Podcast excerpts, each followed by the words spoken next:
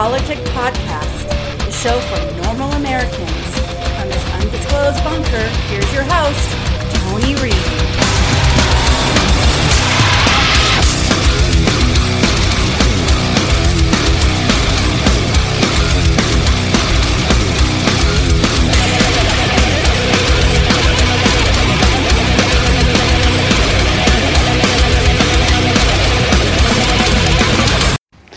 There is new reaction after a very public resignation by a New York Times opinion editor. In a letter to the Times publisher, uh, Bari Weiss wrote she was bullied by colleagues intolerant of centrist or conservative viewpoints. Jill Abramson is with me now, the former executive editor of the New York Times. You know, I, I think that, that the departure of one junior level opinion editor at the New York Times is really, you know, a molehill. The idea mm-hmm. that the New York Times is edited by a cabal of left wing journalists is just not true at all. And the truth. So you think of, this you woman know, is lying when she said she was bullied? No, I, I, I, I regret of course, if anyone is bully, bullied, that's terrible. But I don't think it's true that moderate voices are being uh, hushed at the New York Times. Uh, most of the, the opinion columnists at the Times are are centrists. They're center to to liberal.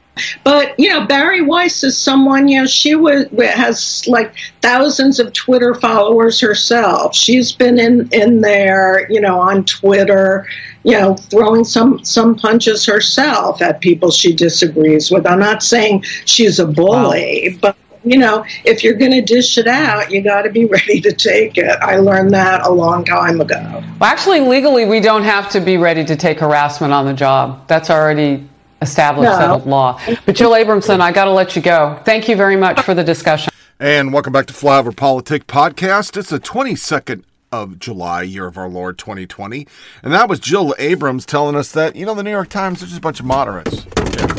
Just a bunch of moderates and something falls down. Sorry about that. Do I got a story for you? I'm going to tell you right now. That's why things are falling apart. So I am a day late because we got hit by lightning. Uh, seven years ago, we got hit by lightning, came through the cable, blew up the modem, uh, the router, and then, of course, I had things connected to the TV at the time. So the dish went out or the DirecTV receiver. It blew up TVs, caught a TV on fire. But this time, it was worse. Um, sitting in the living room, my house is grounded. This is just insane. But we never heard it. We just saw it. Our entire house lit up. Uh, you saw lightning come out of the doggone plugins. Uh, my microwave turned on, and it was like a piece of foil was in there. It was just freaking insane, and it blew up TVs. It blew up uh, my Bose sound system. It blew up an AC unit that was in our sunroom, and it killed the base station. So, uh, Podcast Studio One is dead and we're on podcast studio Two. So uh, we won't have our normal bumpers today because we literally lost. Uh, you know, we lost all our files. Uh, I I got a cord en route to pull it off the old disk drive, but we are now recording on a brand new Optiplex i7 processor, 12 or 16 gigs of RAM, and a solid state drive. So I had to learn some stuff about that because you can't really, you know, keep writing files to it and stuff like that because it just doesn't sound as good. And we are going to use old bumpers that I did back up online until the next podcast, but uh, we've replaced the TV, soundbar, computer, and we're filing insurance this time. So uh, all the paperwork's in. Pretty much going to get something less $1,000 deductible, and I'll be able to uh, recoup my loss some. But wow, yeah, that that sucked. I loved FOP Studio, man. It was a good desk drive, man. It was a good desktop, but this one's faster, got a better processor, and I just got to write uh, files to the external hard drive because um, you know you don't want to screw with a solid state drive. Granted, you know you can write 50 gigabytes a day on a drive that's solid state and you make it 12 years, but I really don't want to trash the drive. So, well, external hard drive that'll be the only change. It'll be a little bit longer and you won't see it because I'll be doing it, you know, in between sound bites. Um, and I keep all my sound bites off now. It's a totally different setup. So I had to do a little playing yesterday to figure out how I was going to do all this recording, but we're in. So, um, today we're going to cover the violence as usual, a little woke section. Uh, our violence is going to be focused on Portland, and we do have a media section today, so we got some good sound bites. I want to start with CNN, uh, most importantly, because uh, the Goya I want you to think about this with two levels. If Barack Obama supported a company, A, the media wouldn't act this way. But B, wouldn't this be racist if you were going off that a Latinx country company had the support of a president? Isn't that what he's supposed to do? I mean, isn't Trump a racist? They're selling beans are you are you kidding me? Seriously, seriously. It's no accident. We're not about to show you some kind of unguarded, unflattering behind the scenes moment. No, this is a picture the President of the United States posed for and put out on his Instagram page. The guy's sitting on the Resolute desk with a bunch of Goya products. The truth is, any attempt to explain or contextualize this grotesque photo only adds the insult. So we'll let it speak for itself. What's he doing? This. Uh, please, everybody, look. Because I, have got a point to make here, okay? Look at this. But more importantly, this. You tell me how a president in the middle of a pandemic has got time for this bullshit. Are you kidding me? Hawking products, Goya, I don't care who it is. Resolute desk. This is what he's resolute about. That's the President of the United States.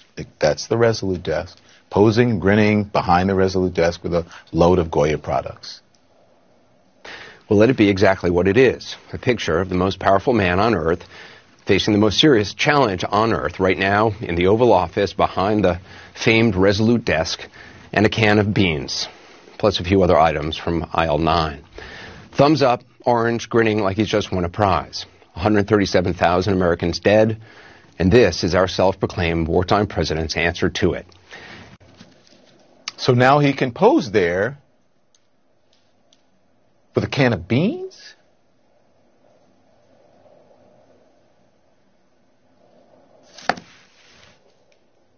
Can of beans, but you can't wear a mask. His daughter Ivanka, top White House advisor? Are you kidding me? Marketing for a brand following calls for boycotts after Goya's CEO heaped praise on Trump last week. On your dime? this is his response to boycotts of Goya after the company CEO said, quote, we are truly blessed to have a leader like President Trump in the middle of a deadly pandemic. He and his daughter Did you just have to soak it in? Taking time to give the thumbs up to a load of Goya products. But let's remember, this is the man who in 2016 celebrated Cinco de Mayo by promoting the taco bowls in the Trump Tower grill,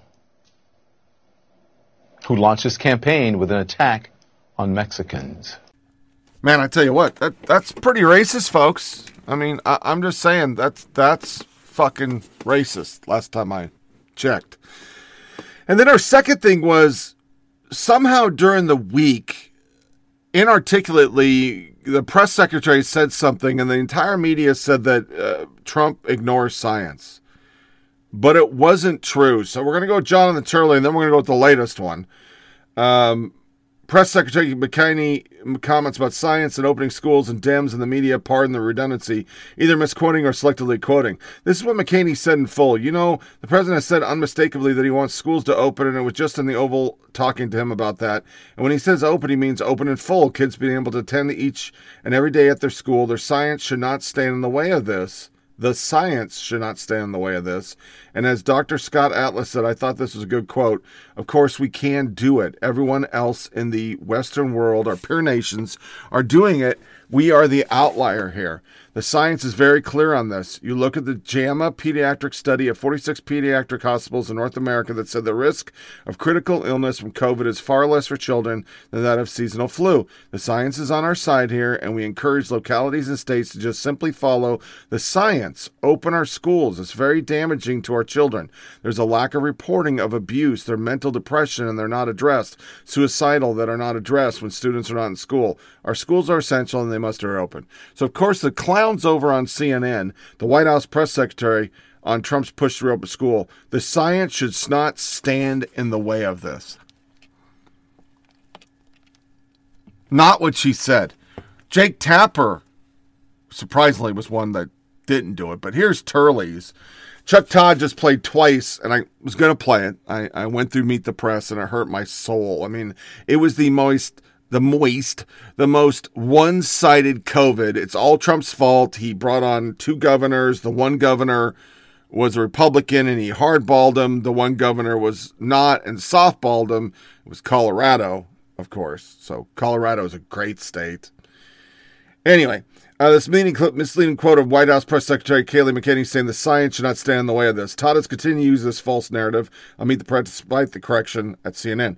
Todd is fully aware that McEnany said the exact opposite of what this edited clip suggests. The quote was McEnany referring to scientific study. Todd played this clip and then immediately interviewed Dr. Francis Collins on whether the public can trust the watered down and manipulated facts offered by the White House. That would be far from compelling as a criticism if you did not just play a knowingly misleading, clip. This clip is days old, so NBC was fully aware that it created a false image of McEnany's statement, yet it was decided not to let the actual facts stand in the way of the false narrative. Todd took a statement on a scientific study and made it sound like a dismissal of all science. Many disagree with the White House, but they still want to receive an accurate account of what it may being said and done in Washington. Instead, they're giving news tailored to fit a narrative there comes a point where you are no longer informing but indoctrinating the public. Spot on. In the same press conference, they talked about, they did not talk about Missouri, and the AG over there is going to dismiss the charges because the local African American BLM activist AG is dropping or preferring charges on the people, the McCloskeys, when they didn't do anything wrong. There's a castle doctrine, and they didn't point weapons at people. They were holding weapons. I mean, one of the stories that broke on that, and I know it's a side story from the press secretary, but is the pistol didn't even work. The pistol was inoperable. The, the, the police made the pistol work. Literally. So nobody talked about that because we're back to COVID now. It's COVID this week. We're not talking about social justice because they know all the shit that's out in the street is just fucked up. So in the process, they're getting all these crazy things and blaming Trump, and we have some media hate coming where it's like how many people have to die for Trump takes it serious and blah blah blah. Benny Johnson started this. I'm going to play it, and you can be the judge. Did a reporter call press secretary a lying bitch on national TV during a White House press briefing? This lady is saying she didn't. I I don't know why, but she's saying she didn't say that. But once again, you be the judge. Vaccine research is very done two questions, which is more than some of your colleagues. Yes. Thank you, Kayleigh. Okay, There are questions about mail mass mail out voting and I know you don't want to hear them, which is why you talk over me. But I encourage you to read the op-ed. Yes. On the China vaccine research, this yes. is very You've gotten two questions, which is more than some of your colleagues. Yes. Thank you, Kayleigh. Okay, you don't want to engage. And the attack on her uh, was frankly appalling and egregious, and the New York Times should be to themselves. Haley, what is the president signing at 12:15 I threw in a second, which is literally uh, a guy yelling, "Wear your mask." I mean, that's that's that's our media. They, it, I, I watched a segment this morning on Tucker Carlson with Brit Hume, and it just seems like it's grandstanding. It's not news. They don't get information anymore. They're adversarial. It, it's it's what the left is. Conor Lamb, brother and campaign manager, called out for wishing death on opponent Sean Parnell.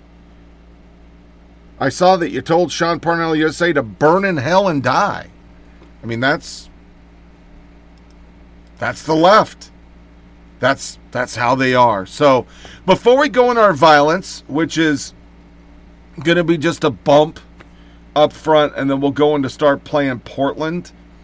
Um, I wanted to play AOC. Uh, This is her latest reason why there's crime. talk about how 500 billion was given to Wall Street and corporations. That's only the first layer of the story because the way that Congress gave that money to these corporations was, or rather was to the Fed, was in a way that was almost like a, a down payment on a loan. So they turned that 500 billion dollars into four trillion dollars. Four trillion dollars. And, um, and, you know, the people that try to defend this, they say, listen, it was a loan. It was zero capital. It'll come back. Well, what if we use that same instrument to suspend all mortgage payments in the United States? And then, so your landlord doesn't have to make a mortgage payment if that's the issue. By the way, this also applies to people who are homeowners as well, um, where you can get a break on your mortgage payment. You don't have to pay it the same way that we are suspending student loan payments. And that way you can pay that you, they tack it to the very end of your loan cycle. So if you have a 10 year mortgage, you just add it to 10 year and three months, 10 year, whatever the amount of time you want to make that window to be. And then you can actually cancel rent for tenants during that time because you're either going to sell your property and get that capital back from the bank or you're going to be, um, or you're going to be renting out to another tenant in that time. And so we have the plan. You know, that's just one way to skin this cat. You may not need the skill for yourself. Your friend may need it. A loved one may need it. A neighbor may need it. And, um, and really what all of the, you know, one of the best forms of defense is solidarity with each other and looking out for each other. So, um, so let's get to it. Let's talk about eviction defense. Um, evictions at their core are about power and it's about how people use certain degrees of power over you and the vulnerable and the working class. And so to fight that power, to fight the power of money, we need people power. We need to organize individuals, neighbors, and friends around us. Bullies don't win. And I said, baby, they don't. Because we're going to go in there, we're going to impeach them all.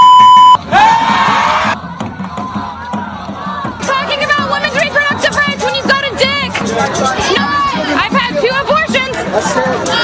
I don't give a fuck. It's my body. It's realize the biggest terror threat in this country is white men, most of them radicalized right, up to the right. All punches are not equal morally. Major, you know, when you're when you're watching it, I think for a lot of people this is very frightening. I, I, I just want to help. I want. I would like you to help us understand why you can't disagree with the president without being called un-American.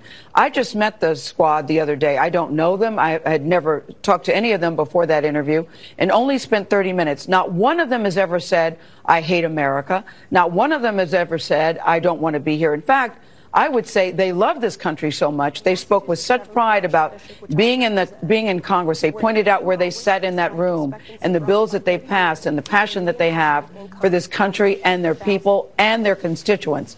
So for him to say with a with a big microphone, they hate this country, that just is simply not true. And it scares me that he's putting that narrative out there. I wanted to play that up front because that part of the left is why we have the riots, the squad. They're so American. They're so American. We have activists cutting brake lines in New York, and we're going to cover Portland in depth and Chicago. And we just have violence everywhere. But Portland's going to be our upfront because the left lost their shit because federal law enforcement went in and started fucking cracking skulls as is needed in that town. And the left sure hated it. So here's our first soundbite. We have four of them of Portland violence. Federal agents in Portland face not just protesters, but the city's mayor. What I have a problem with is them leaving the facilities, going out onto the streets of this community, and then escalating an already tense situation like Mayor Ted Wheeler's comments come after federal agents used tear gas Wednesday to break up a mob of protesters at the federal courthouse. We were in the street when they started gassing us, and then they they pushed us from, from way over there in the street all the way over here. Homeland Security claims protesters set fires, sprayed graffiti, and assaulted federal police with cans, rocks, fireworks, lasers, and slingshots. Wednesday, the U.S. Attorney charged this man with assaulting a U.S. Marshal with a hammer. Wheeler insists the protesters are largely peaceful and wants federal police to leave Portland altogether. Acting Homeland Security Secretary Chad Wolf says that's not going to happen, saying, a federal courthouse is a symbol of justice. To attack it is to attack America. Instead of addressing violent criminals in their communities, local and state leaders are instead focusing on placing blame on law enforcement. This isn't the first time Wheeler clashed with the feds. In 2018, protesters created Occupy ICE and for weeks harassed federal agents as they entered the building. Wheeler cheered them on. To all demonstrators, I urge you to keep up this effort. The federal building in Portland has long been a target for Rose City Antifa and now Black Lives Matter, who tried to set up a Seattle style autonomous zone outside the building. Now, unlike the feds, local police cannot use crowd control munitions on demonstrators that have now lasted 48 straight nights.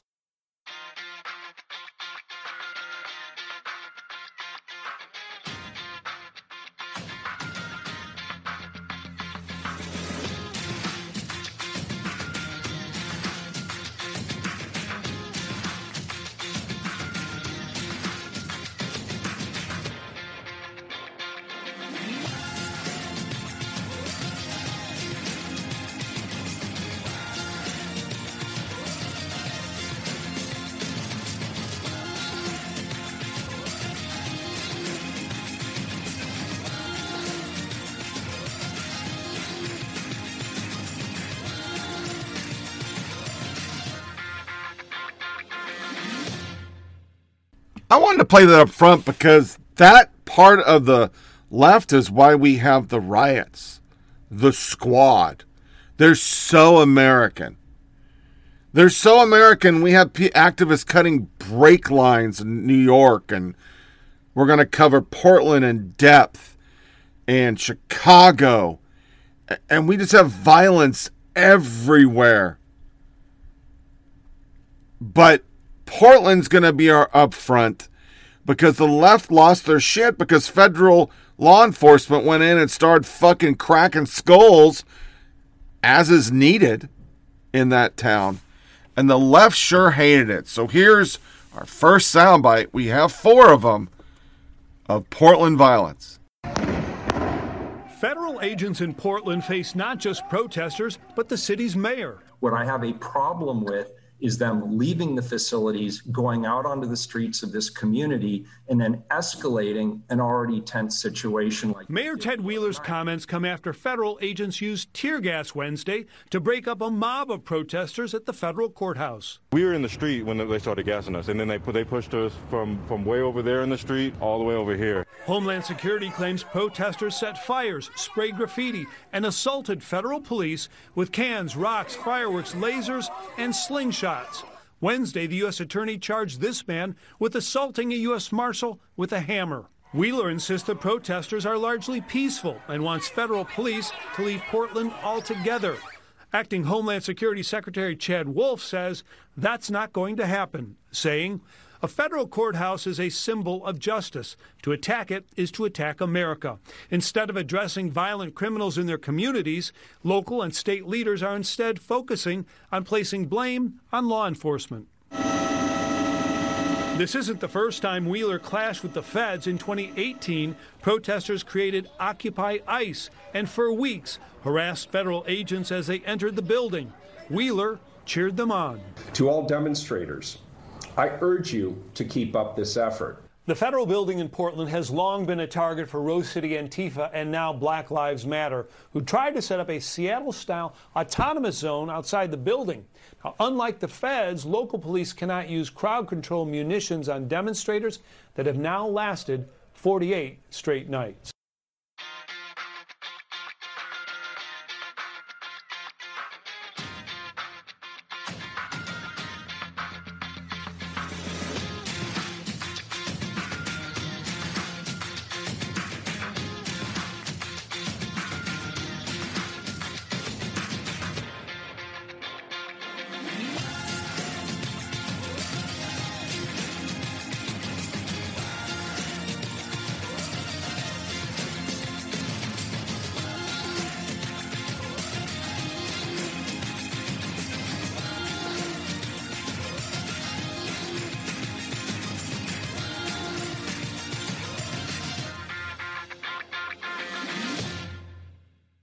What the fuck's an Afro Indigenous non binary? Because that's what this is about. The left loves this shit. All the violence that's going on, and you heard that the moms against, they were trying to break the federal building. I- got a KOIN article, which is local news in a second. I mean, it's some violent ass shit. Los Angeles Time. Learn the story behind this iconic photo taken at a protest in Portland. It's a naked woman sitting in the street with her legs spread showing her vagina. They did a fucking whole article on this. You want to hear some of it? Yeah, I downloaded. Out of Portland tear gas, an apparition emerges, capturing the imagination of protesters. I should pro- probably play some freaking um, onward Christian soldiers behind this. She emerged as an apparition from clouds of tear gas as federal agents fired pepper balls at an angry protest in early Saturday darkness. A woman wearing nothing but a black face mask and a stocking cap strode towards a dozen heavily armed agents attired in camouflage fatigues, lined up across a downtown Portland street. The agents dispatched by the Trump administration over the vociferous object- objections of state and city off- officials are part of a force that has fired projectiles and detained activists protesting nightly since the killing of George Floyd. In May. I mean, Jesus Christ. Does that say something? Numerous photos and videos posted on Twitter show the unidentified woman as she halted in the middle of the street at 1:45 a.m. She stood calmly, a surreal image of human vulnerability in the face of an overpowering force that has been criticized nationally by civil rights advocates. The agents in gas masks and helmets continued firing pepper balls, and a staccato pop pop pop heard on video, aiming low at the asphalt, where puffs of smoke mingled with clouds of gas. At one point, a fellow protester, clothed, carried a homemade shield, darting it in front of the woman, angling to protect her, but the woman sidestepped him. He jumped out of the way, perhaps realizing that he made them both a target. Before it was over, she struck ballet poses and reclined on the street. She also sat on the asphalt, asphalt in a yoga like position, facing officers before they left.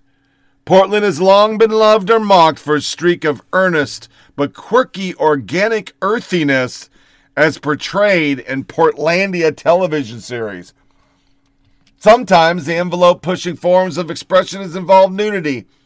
A Portland town tavern, Bud Clark gained fame during the 80s before his election as mayor via popular expose yourself to art poster showing him in a raincoat discreetly fashioning a bronze nude statue. Courts have held that appearing nude in Portland is protected form of political expression. In 2008, a Multnomah County judge cleared a nude cyclist incident. Yeah, we already that. The woman making her statement Saturday was altogether uninhibited at one point, standing on one leg and raising her arms in an arc type motion as she struck ballet poses. A patrol car arrived and a dozen officers in blue uniforms replaced the line of agents whose official described as having been targeted by protesters throwing rocks, bottles, and pieces of metal. Yeah, they did start shooting pepper balls. But now we put paragraph 30 why they were shooting pepper ball. Okay. She sat in the street facing them, legs spread in the headlights glare. Later, she rolled on her back in a graceful pose, then stood again. The second group of officers, who may have been either Portland police or federal agents, also left. In all, the woman's appearance lasted about 15 minutes. News photographers said she slipped away, uninjured in the crowd. Images of her on social media harken back to the previous iconic but clothed images juxtaposing force of vulnerability, such as a 67 photo of a Vietnam War protester who faced a line of U.S. troops and placed a carnation in the soldier's barrel. In an ultimate act of defiance broadcast worldwide, a stood for stand stood a man stand in front of a tank at Tiananmen Square, and this is where I fucking stop. They're saying she's iconic. They're saying she is what woman is.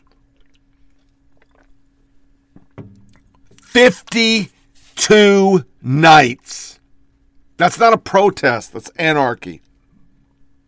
And here is the KOIN soundbite, and I won't read it. They go through everything, what's happening, damage, how bad it's gotten, um, who got arrested starting at 12 a.m.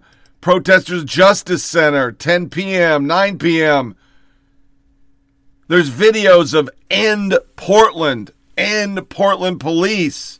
The Portland Police had to put out avoid the area around Southwest 3rd and Southwest Main. Portland Police is aware that federal law enforcement had deployed CS gas. Hundreds of people are scattering around the adjacent street. People are throwing projectiles and are armed with clubs, hammers, and other weapons. Avoid the area people attempting to break the federal courthouse and lit fires downtown and void the area. In this video, they say goons, etc. Get the goons out. If you matter, you know it. Clap your hands. This is not about social justice. This is a bunch of white kids who have nothing better to do. Quit your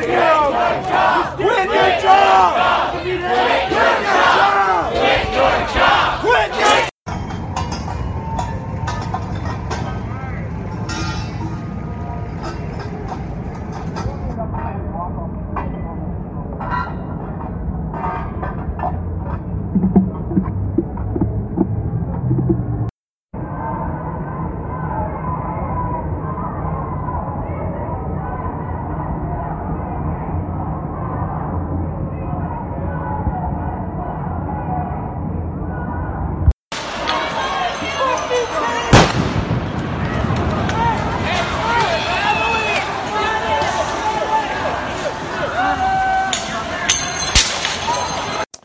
Well, family and friends of Shai'India Harris, a 18-year-old girl shot and killed in the Lents neighborhood a week ago, came together to remember her life and to call for justice today.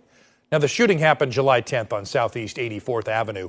Witnesses saw her walking down the street right before that shooting. Neighbors believe someone in a car drove up, called her over, shot her multiple times, and then drove off. She had just graduated from high school and was headed to college next fall. Today, her father spoke about his daughter and who she was a smart, family oriented, peaceful young woman. But he says it's on the community to bring her killer to justice. We as a family need to stick together. We as a community need to stick together for our children. We cannot allow these men to put their hands on them and not say nothing, not talk to their sisters, not talk to their brothers, not talk to their cousins. We're not saying if you don't want to call the police, talk to your sister and your brother because he got to answer to somebody.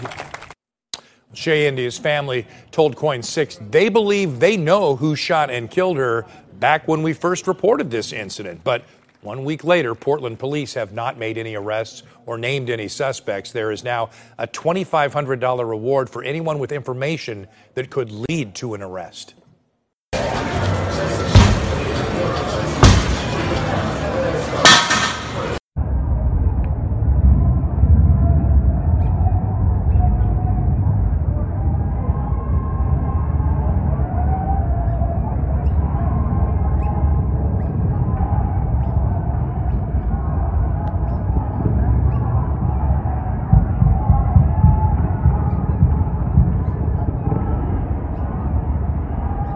It was some violent ass shit in Chicago. And you heard our media.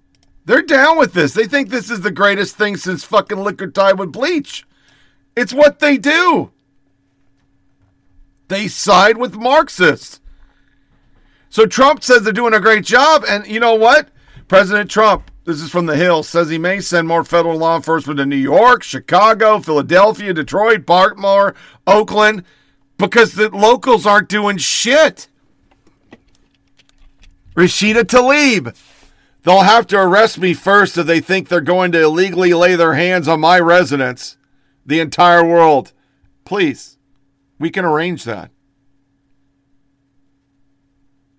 These motherfuckers, Associated Press, the Progressive California City of Berkeley is moving forward with a plan to replace police officers with unarmed civilians during traffic stops in a bid to curtail racial profiling.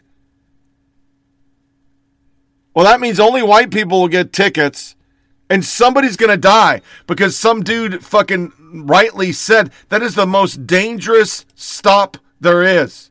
12% of all deaths are from traffic stops. They attacked Amazon stores in Seattle and destroyed them. This mob. Bezos just kept supporting them. They are handing millions of dollars to BLM. Bank of America just did it. People are exiting and selling their shit. I did it when they supported Planned Parenthood. I got rid of my Bank of America. But it's a narrative. Trump wants to be the law and order. He's not. But then we turn around and go, ah, he's a terrorist. He's a fucking, he's a dictator. And then you literally have de Blasio, because we're about to segue into our media section. Listen to what de Blasio said. We now have fewer people in our jails than any time since World War II. And we are safer for it and better for it. Yes, de Blasio. You have less people in jail because you let them all out. And then you have these articles gun violence and murder spike across NYC. Murders have risen, risen 258%. All of it. Amid violence recalls, crack era 80s and 90s, cops made 6,337 arrests in two, 28 days leading up to Monday, down 62% from 16,672. Uh, 60 people were shot last week. Police data show an increase of 253%, excuse me, over the 17th shooting in 2019. Cops made just 21 arrests in gun cases, down 72 from 74.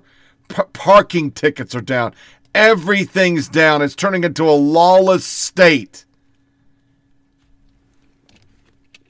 And then tomorrow, this morning, when I wake up, DHS says 38 law enforcement officers in Portland have been doxxed, had their personal information put online by radicals, probably given it to them by the fucking mayor.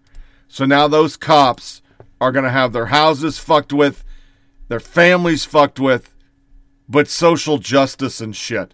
They're just peaceful protesters. Part of me is like, let them kill themselves. But the problem with Portland is I got family there. It hits home. This shit is getting out of control. So, to a music break, and we're going to come into our media section which is fun today. So, uh, what are we going to listen to? Do, do, do, do, do, do, do. Uh, what is this? Uh, we're going to do um, We're going to do a deranged view defends Portland Antifa Trump planned attack. Yeah, because it's the view. What do you expect? I'm I'm witnessing fascism in America now. I don't know if people in this country are mm-hmm. aware of what's actually going on. I was talking to one of my cousins the other day. She's not a right winger. She's not even a Republican. She's a Democrat. She did not know about what was happening in Portland. People need to pay attention. This is the beginning of the end of democracy. If we reelect this guy, I don't even want to think about what will happen to this country. This is not America. This is not American. We really, we have to pay attention because we are going down this slippery slope and, and we, we have really um, the actions of a dictator. We've seen other sort of riots break out we've seen them bust out troops.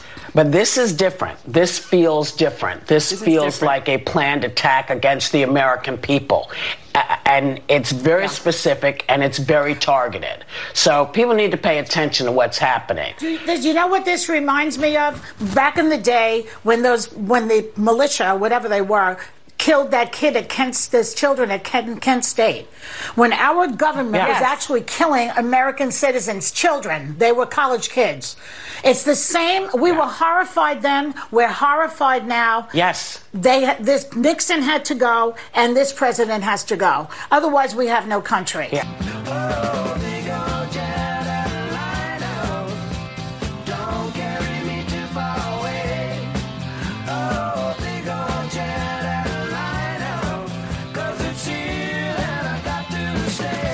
Welcome back to Flyover Politic Podcast with Tony Reed.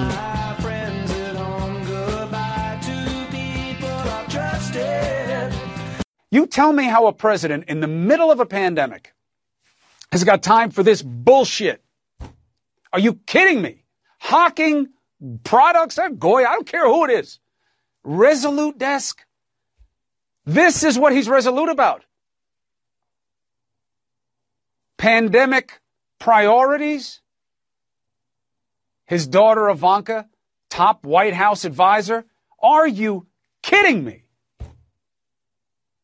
marketing for a brand following calls for boycotts after Goya's CEO heaped press week on your dime in the middle of a pandemic. Are you are you kidding me? Seriously. Seriously. This is not left and right. This is reasonable, my brothers and sisters. The guy's sitting on the Resolute desk with a bunch of Goya products. That is Mr. Cuomo cursing on air. The guy that used props of cotton swabs. Do you remember that? Yeah. These people are unhinged. How do I know it? Washington Post opinion. How Democrats became the law and order party. One reply to it. The gaslighting can get no more obvious. This is Jennifer Rubin. President Trump has taken a tweet law and order, no doubt a reflection of his aides' advice that law and order has been a strong card for Republicans, although they may might have imagined some messaging less hysterical than law and order. Trump bangs that drum loudly, insisting that radical mob is roaming the country, coming not just for statues, but also for your house and children. It's an issue that he certainly wants to highlight, but for a number of reasons, he very likely is helping Democrats to claim the issue of public order and domestic tranquility. Biden has a 20 point advantage on who is more trusted to deal with the coronavirus, a 20 point 25 point advantage on race relations, and a 9 point advantage on crime and safety. And those are bogus things. It goes on. It is all bullshit. Nobody believes that. But if they write it, well, they can get away with it. Because let's be honest, this is a media soundbite. This sounds like the press secretary for Biden, but it's actually CNN.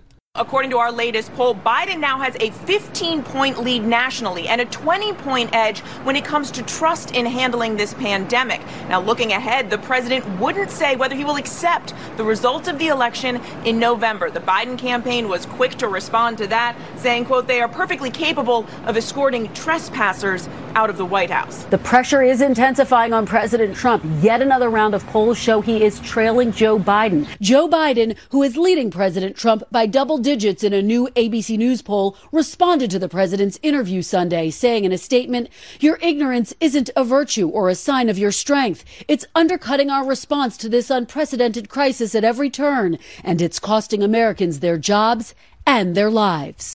Willie, remember, it was the most devious kind of voter suppression that got Governor Kemp elected in the first place. So we shouldn't be surprised that he's trying to politicize this pandemic now. Even when his neighboring governor, Kay Ivey of Alabama, has issued a mandatory mask order. And when your policies are so regressive that they make Alabama look progressive, then you got problems. Also in April, he tried to make a, um, a statement with the president by opening up Georgia before any other state had opened. And in, return, in return, he got thrown under the bus by the president who disagreed with him. And so here he is again doing the same thing, not learning his lesson, and leading with his chin. But unfortunately, the good people of Georgia are going to have to suffer as a result. Well, that's the thing. Um, Michael Steele, there, I just, um, the stupidity is boundless here. It is truly boundless. I mean, masks have been determined to keep people safe. It is a legitimate and credible mitigation technique. Since Trump himself has botched this so much, this governor now is, I don't know, desperately trying to get some attention from Donald Trump, suing Keisha Bottoms. I mean, why don't we just hand Joe Biden the presidency and Keisha Bottoms the vice presidency? Because what they're doing is highlighting that she is trying to save lives while these, um, what's the word? These idiots. This is about politics.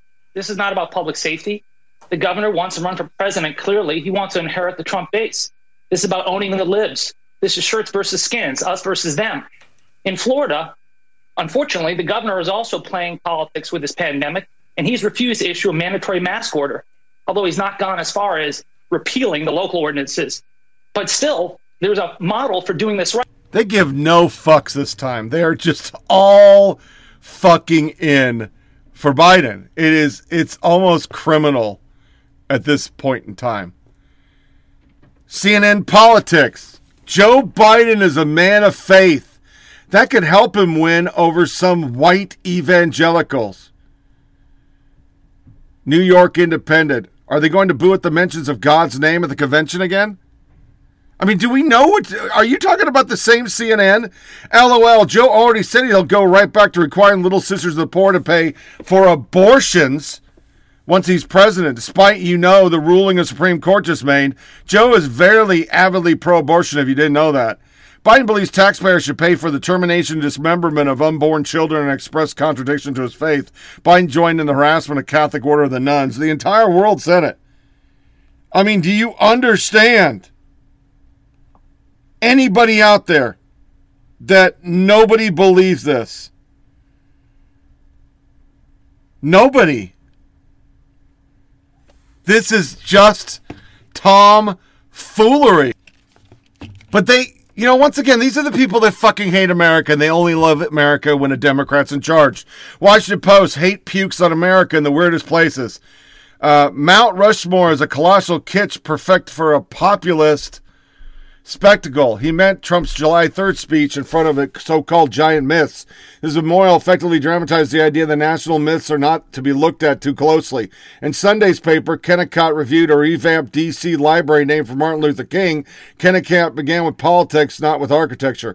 If you want to understand the abject failure of America, look to its libraries the great Anglo American fantasy of functioning democracy. We're governed by crooks and charlatans whose rise seemed not an aberration of the lingering legacy of the 18th and 19th century. We abandoned the poor and the homeless, and we dissolved the last duties of corporate America to the well being of the people for whom it derives its existence, its labor, and its profits. The moment this socialist thing broke, these people are all in we see that every one of these fucking reporters are all in, man. They're part of this. That's that's what they want. That's the America they've seen. New York Times contributing op-ed writer Wajahat Ali. His new name is Wears a Mask Because of a Pandemic. I hope people realize that there are many white Republican voters in this country. If they're given a choice between renting a room in their house to a person of color or burning down the house, they will elect to burn down the entire neighborhood. It's not just a small fringe. AG, this is what passes as intellectual thought at the New York Times. A completely made up smear with no basis in reality. Barry, Bari Weiss is unwelcome, but this goes rewarded and praised. Jim Hanson, it must be say something outrageously stupid day, even for the unhinged left today, has been ridiculous. But that's our media. Here's just a taste of this week's hate. Your uncle, of course, has a very reasonable chance at winning a second term. Any incumbent president does, even one with um, sort of upside down numbers like he has right now. Mm-hmm. What do you think the consequences of another four years of a Donald Trump presidency would be? You, you write about that in the book as if you are genuinely fearful that a second term could be qualitatively more dangerous for the country than his first term was. Yeah, and I want to I want to make something really clear. This this is beyond partisanship. This is so beyond party. We need to be thinking about this as Americans. We need to be thinking about what who we want to be as a people going forward. I hear people say all the time, this is not who we are. This is exactly who we are right now. So continuing along this path, which is exactly what would happen if Donald were to be elected in 2020 would, I absolutely believe, be the end of the American experiment. Do you share the concerns that some people have voiced that if your uncle loses the election, um, that he might try to not leave the White House, that he might try to hold on to power through some uh, extra democratic means uh, by force? Do you think that that uh, sort of worry is um, is hyperbolic at this point, or is that the sort of thing that you're concerned he might resort to? No, I think it's perfectly reasonable to worry about that. Uh, but how he responds depends a lot on how, if he loses, how badly he loses. Uh, I think the more resounding uh, Joe Biden victory, the less likely it is for Donald to stick around. It took 14 hours after the announcement of John Lewis's death for the president to tweet out his condolences, and this was after all four living U.S. presidents had already weighed in. Was this perhaps a sign of the, at times, rocky relationship between the president and the congressman? Well, they certainly did have a rocky relationship. Uh, John Lewis said that uh, President Trump was not a legitimate president because of Russian interference in the election. You can imagine how well that went over uh, with President Trump, and and he fired back his own insults uh, to John Lewis. Uh, he also accused him of racism. John Lewis accused President Trump of racism uh, concerning some of his tweets about members of Congress. So it was indeed a very rocky relationship. As you know, the president was golfing yesterday, uh, but the tweet did finally come out. Well, he was really, I would say, he was definitely, I think, Congress's spiritual leader um, because he had an ability to.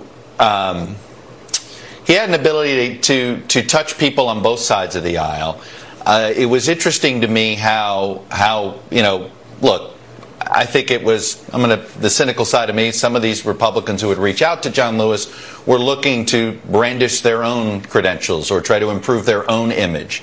And it would do, hoping that sitting next to John Lewis or walking across the bridge with John Lewis would do that. Let's talk about George Floyd. You said George Floyd's death was a terrible thing. Terrible. Why are African Americans still dying at the hands of law enforcement in this country? And so are white people. So are white people. What a terrible question to ask. So are white people. More white people, by the way. More white people. Okay, so that's misleading. It is true that more white people than black people are killed by police, but it's the frequency that's the issue when you account for population. 2.5% of blacks are killed more often than whites in the United States. This is all rhetoric the president has used before, quite frankly, and it goes all the way back to the 2016 election. The kind of language that the president thinks appeals to his base. Come back. We do have new details this morning. So, guidance uh, from the White House that suggested at least 18 states in so called red zones should enact stricter measures and roll back their reopenings. But so far, this report has not been published. So the public hasn't seen it. Let's go to our White House correspondent, John Harwood. John, let's talk about these 18 states and if they were given this report. I mean, what's the genesis of it? Where does it come from, right? Because it's from July 14th. And have the states themselves seen it? Poppy, this, the states involved are living this experience. It's not a matter of information, it's a matter of political will. You've got a Republican president uh, who has moved from a strategy of neglect to denial to aggressive, almost pathological denial of what's going on. And Republican politicians in those states are following his lead. 16 of the 18 states were carried by President Trump. He focuses relentlessly on his, relentlessly on his base. Now, we know that uh, in the end, you can only deny reality so long. Citizens will take uh, responsibility in their own hands. They'll uh, take care of themselves, protect themselves. Eventually, the Republican politicians will come along, but the question is how many people are going to get sick and die before that happens? Two days ago, the guy in the White House said in an interview that white people are killed by the police more than anyone else, and flying the Confederate flag is freedom of speech. Uh, I'll just turn it over to you. Yeah, thank you, Whoopi. I'm, I'm so tired of this. Uh, yeah. yeah. I'm so tired of this president spitting in our face and trying to convince us it's raining. That is clear BS, and anybody with any ounce of historical perspective would know that. When I think of the families of Tamir Rice, of Trayvon Martin, of Philando Castile, of Terrence Crutcher, of Ahmaud Arbery, of Rayshard Brooks, of George Floyd, of Breonna Taylor, of Sandra Bland, and on and on and on, and I think of the, the horrific brutality that black people have suffered at the hands of law enforcement, I wonder what would possess a president to say something like that, and it's really because he's tossing red meat to his uh, clan-like base that he needs so desperately to win uh, in, in, November. And I think even posing the question, right, were he a reader, I would encourage him to buy a copy of my book because I write about how law enforcement swelled their ranks through white supremacy at the early part of last century. And so when you look at it through a historical perspective, asking the question can feel disrespectful because we know that there's systemic racism in, in, in law enforcement. So I wouldn't debate that issue any more than I would debate a fool on if lemons are yellow. We know the answer. The question is, right. what do you plan to do about it? And he's consistently answered that by saying nothing. And then, if you really want to break down how racist America is, you can checkmate this tomfoolery with Joy Reid. Joy Reid's a homophobe. Joy Reid says some horrible shit. She's getting a TV show on MSNBC. She had a weekend show. Now she has a nightly show. And so MRC did the Joy Ring brings her hate to primetime, top 15. Reid is an anchor whose radicalism stands apart even from left wing colleagues like O'Donnell and Maddow. In 2017, she did our number one, but I'll wait till we get it. She accompanied the tweet with graphic of what. Okay, let me just read it. Fuck it. In 2017, with Republican Steve Scalise still recovering from an attack by crazed leftists, Reid couldn't resist politicizing the tragedy, and she took a cheap shot at the congressman's record. On June 17th, she tweeted, Representative Scalise was shot by a white man with a violent background and saved by a black lesbian police officer. And yet, dot, dot, dot. She then accompanied the tweet with a graphic of what were, in her view, his political offenses. Scalise's record, co-sponsored bill to amend Constitution, define marriages between a man and a woman. She called people faggots, but you know, intellectual honesty, got it. Voted for GOP House health bill, co-sponsored bill to repeal ban on semi-automatic weapons. Before her AM Joy hosting stint, Reid had a long history of liberal activism. In 2004, she was a Florida deputy communication director for the progressive group America Coming Together. She was a press aide in Florida for Barack Obama's 2008 presidential campaign. And she's a journalist now. Remember that. They classify her as a journalist, not an opinionist. In 2011 to 14, she was managing editor of NBC News own The Grio and an MSNBC contributor from 11 to 14. And from February 14 to 15, she's the host of The Reid Report. Reid is currently in legal trouble for disparaging private citizens and Trump supporter Rosalind LaLiberte as a racist. On July 15, the Circuit Court of Appeals revived a libel suit against the MSNBC host for wrongfully claiming Liberty had screamed dirty Mexican at a boy holding a protest sign during a Simi Valley, California City Council meeting. Reid's radicalism at AM Joy was sponsored by such companies as here's a they didn't list it. That's weird. Here's a brief montage, and I'm not playing it because we're going to do the top 15 and just do one. Number 15. Trump is using the virus to become a monarch. We covered on the show. You can't trust six Catholic justices. Can the Hobby Lobby craft store chain and Con- Conestoga wood specialists of Pennsylvania claim that covering contraception in their employees' health plans violate the right under the Religious Freedom Restoration Act?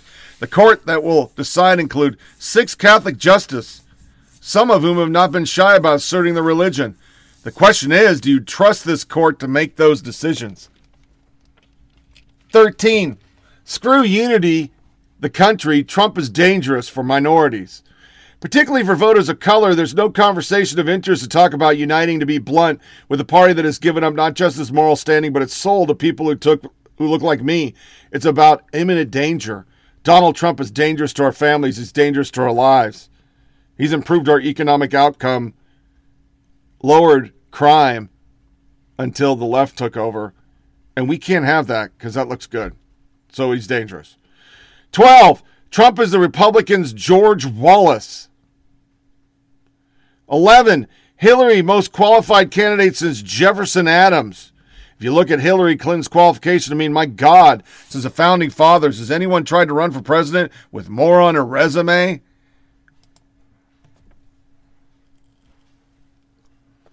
Ten.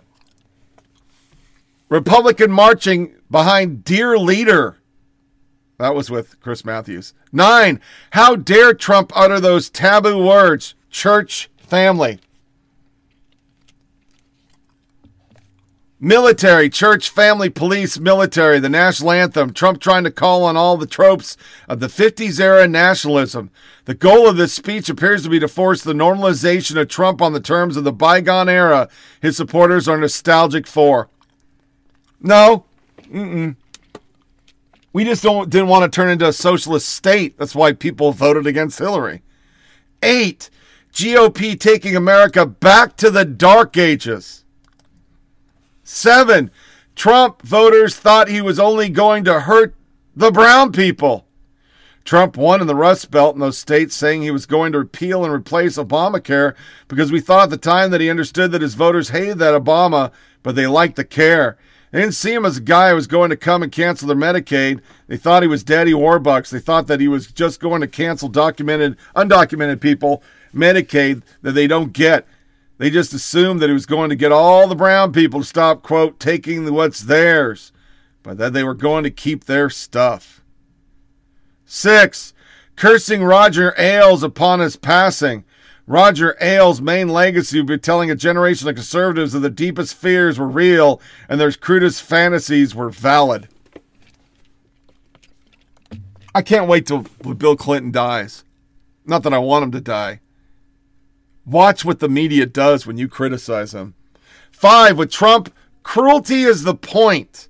Four, how do you sleep at night, NRA members? The NRA is soaked and bathed in blood. How do its adherents sleep at night? Three, annihilated women shrieking out in agony over being taken back to the 50s. This is a country that was founded to be blunt on the idea that being a free white land- landed male gave you super citizenship, that you were more of a citizen than anyone else. Mitch McConnell has decided that order means that people like Mitch McConnell, men like him, rule. He's restoring order as he had people like him understand it, and they will impose it on people like those people who are protesting. Women who are shrieking out in agony saying, You cannot impose this on us. You can't take us back to the 50s. Two, fascist Trump. Joy Reid, he's an autocrat. In his mind, he wants to be president for life. Donnie Deutsch, I want to start using the word fascist. Reid, yeah, he's a fascist. Deutsch. And tendencies, many tendencies like Adolf Hitler, I said it. Throw me off the air. Reid, at a minimum, what Donald Trump has done at the most generous, he's taken the Republican Party of the United States and turned them into the National Party of South Africa from 48 to 90. because the party was purely Christian fascist. They call themselves Christian nationalists. And the number one soundbite, this is her, the day after Steve Scalise got shot. It is one thing to sort of want civility and to be and to take umbrage when it's one of your friends, when it's one of your own colleagues. But like you said, there's a whole country out there, and, and a lot of people, at least in my Twitter timeline, um, and it's it's a delicate thing because you know obviously everybody is wishing the congressman well and hoping that he sure, recovers. Sure. Um, but Steve Scalise has a history that it's we've all been forced to sort of ignore um, on race. Um, he did come to leadership after some controversy over attending uh, a white nationalist event, um, which he says he didn't know what it was. Um, he also co-sponsored a bill to amend the Constitution to define marriages between a man and a woman. Mm-hmm. He voted for the House health care bill, which, as you said, would gut health care for millions of people, including 3 million children. And he co-sponsored a bill to repeal the ban on semi-automatic weapons. Um, because he is in jeopardy and everyone is pulling for him, are we required in a moral sense to put that aside at the moment? What we're required to say is we hope that when we hope he recovers, and then when he recovers, there's a renewed mindset. If a lesbian person saved your life, you can't, you should not go forward. You know, being homophobic, you shouldn't be it anyway. If you almost died, but you your life was saved because you got health care, then you should apply that ethic and want everybody else the same health same health care you have. You know, the Bible. Uh, one of the guys that prayed, Walker, is from North Carolina, and he was saying how he prayed for everybody. Well, and he's a Christian. Well, the Bible says in Isaiah 10, Woe unto those who legislate evil and rob the poor of their of their rights and make women and children their prey. The Bible calls whenever you just put on a face in a time of crisis but continue to do the same things, it call it's called making graves look good that are still full of dead man's bones. In other words, it's hypocrisy. If Congress people pray for one another, and they should, P-R-A-Y. But then if they pass policies that P-R-E-Y on the poor and on minorities and the sick, then we have a serious moral problem. And even our Constitution, George, says the only way you can get to domestic tranquility, the only way you can get to civility is you must start with the establishment of justice, you must provide for the common good, and you must promote the general welfare. Changing the tone of words is not enough uh, you have to have a change in the tra- trajectory of policy. Prayer is not enough. Faith must have works. So I'm praying that the brother gets up and lives and then comes back and says, you know, this experience has changed my thinking fundamentally, not just about myself, but about the policies I support. And lastly, George, they talked about raising a million dollars for charity. That is good. But if you turn around and take $600 billion from the poor and the least of these,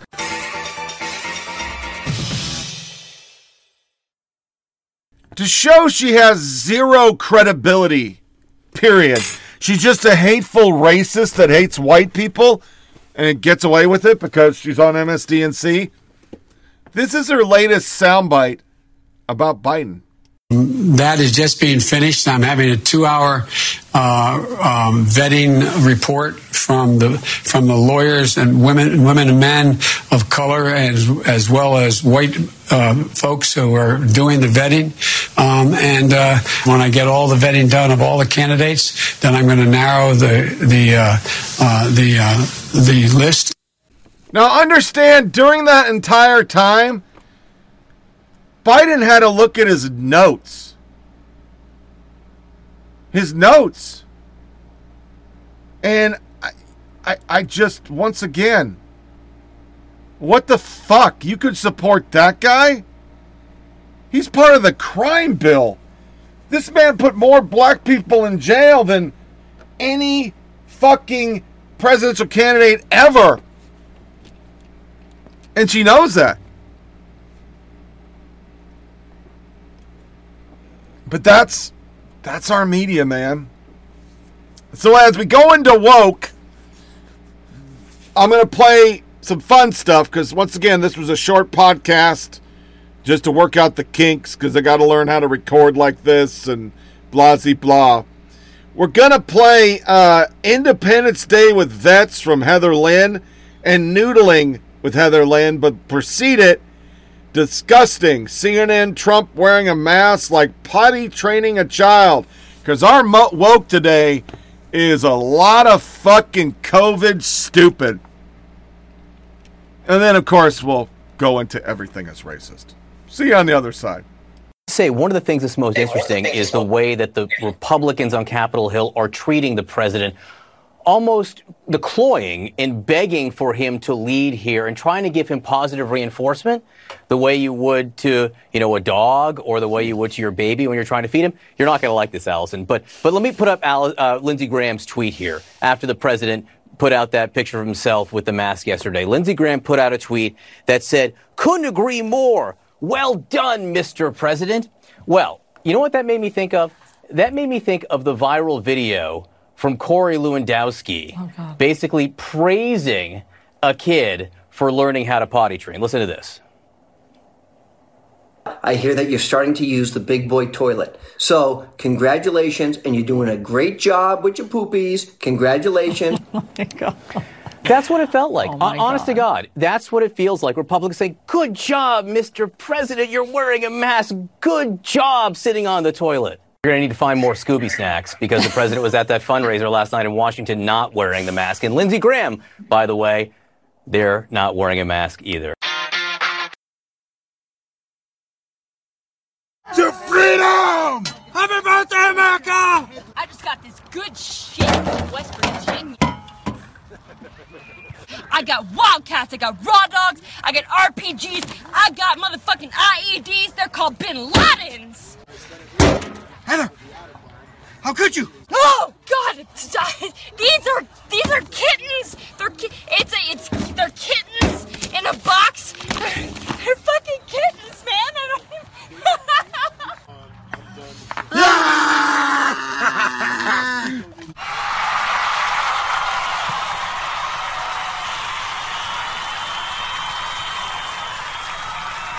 hold on!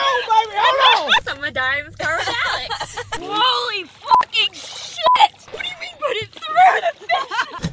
Alright guys, it's 4 o'clock in the morning. I'm gonna fly to Foley, Alabama so I can go catfish noodling with Alex Zedra and Hannah Barron. First, I gotta make some coffee.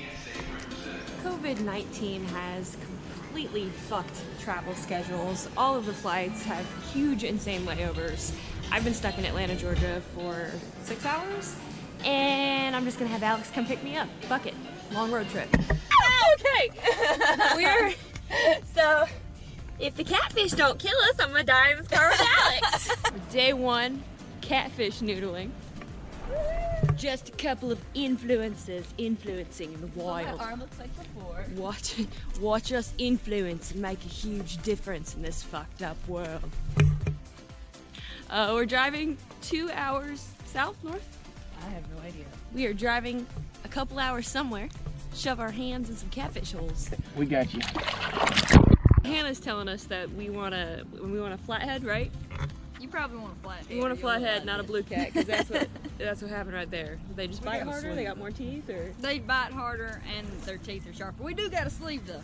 good? Okay, we're here. We got Alex, Hannah, her dad, Jet. Yeah, I'm Jill. We're uh, Yeah. nice to meet you. Sorry, I just I keep calling you Hannah's dad. I know Well, your name, but I'm hey, Hannah's dad. what it is. Yeah, that's what it is. so. Um, That's all that matters. we're we're out here to get bit by catfish, and uh, they're gonna make sure we don't drown uh, drown out here in the water. Use your diaphragm to fill up your lungs, and then hold it like you're holding, like you're gonna do a crunch, and you're. you like breathe with my lungs.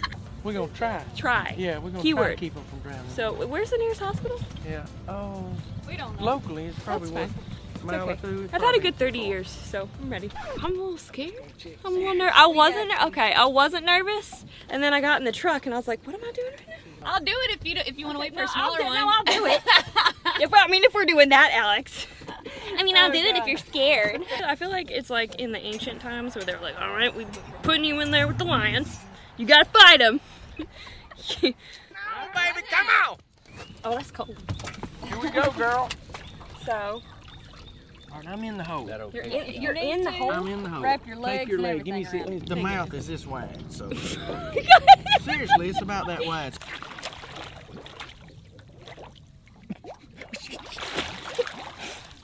Okay. I definitely wasn't in there far enough. Felt felt your foot. She touched my foot. And, I mean, it's just like that. It is. It's just like that. okay. I'll bump you when I'm ready. You got this. You'll just follow his arm down, and once you get a hand in his mouth, he'll move his out, and you can get your other one in the gill. Okay. And bring him out. And pull him. Ooh. You hear that? Yeah. I feel it. Oh, shit. That's the fish. like that whole box is rumbling. Yeah. It's like a freaking dinosaur. Did you hear it though? I, oh yeah. I can feel it. Sounds like I can thunder, feel kinda. it. Yeah. Do you feel that? Yeah.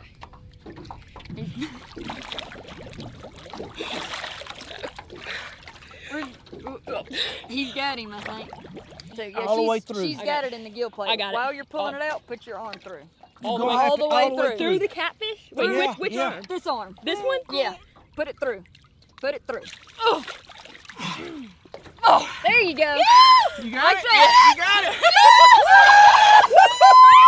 hold on, baby. Hold on. Shit! Oh my god! You got her arm I was like, it? what do put it through the That ain't, that's a 50 pound Oh fish. my ain't it? God. Look. Yeah. That's 50 pounds. shit. what about that, baby? Nice. This is so cool. Yes. Oh my god, that was exhilarating. That was amazing. 40. You ain't got it off the ground. 50 pounds, ain't it? It's 50 right now. 49. 49, eh? ain't it? 50 pounder nice. If he's 49, Hell he's yeah. Yeah, I said, I felt something on the side of my head. I said, that's that damn brand new shoe she just got. That's what that is. she just river dancing on your face. Hey. You done caught a 50 pound fish. Dude, I would not have been able to put like that even with my whole arm inside of that fish. It mm-hmm. was like jerking my body. So you just put it through the gills. Yeah. Oh my god, it was just ma- like dinosaur. Freaking dinosaur fish. Now this is a uh, this is a 50 pound fish now. Oh, for real? Oh shit. Yeah. Oh, here we go. Feels pretty big. It's it's. Oh. Okay. You got your sleeve on and all Yeah. that mess? I'm gonna have to go under though to get my arm in him. Oh mercy.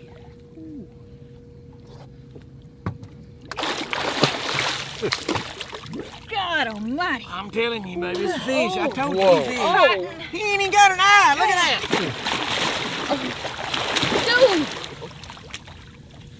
Dude. She still got I it. don't even know. Turn that turn that arm around. I'm trying to. Oh. Ah, the fish is gonna have to turn. Like that. Oh. Ow.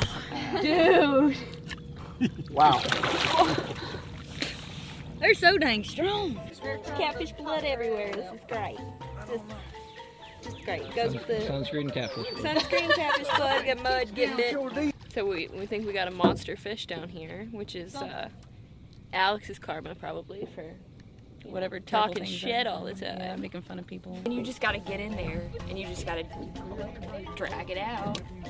Oh, like ooh, let's just just poke it. It's poke like, it you want me to get in there and agitate it with the yeah, stick a little like, bit?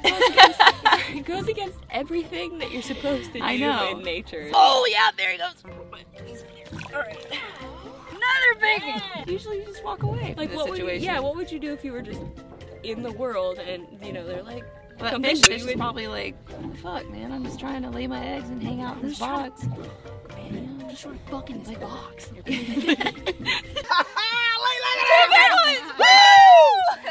Well, earlier, the box that had two in it was a male and a female. Yeah. The male is the one that went through my legs just- that I just- tried to catch, and she was like, she was like, honey, someone's trying to break into her house. Go get him, and he was like, fuck you, bitch. just swam right out. Just cock blocking fish, man. Yep. Oh, it bit her. It bit you there. Yeah, It is he bit still you there? then. He still in there? is he still in there? Ooh! Ooh! Wow, I felt that. Oh shit! Yeah, exactly. That's what we're talking yeah. about. Is he still in there? Oh my god, I love it. Now you know what you're going after. Oh yeah. Yeah, you love Okay. that.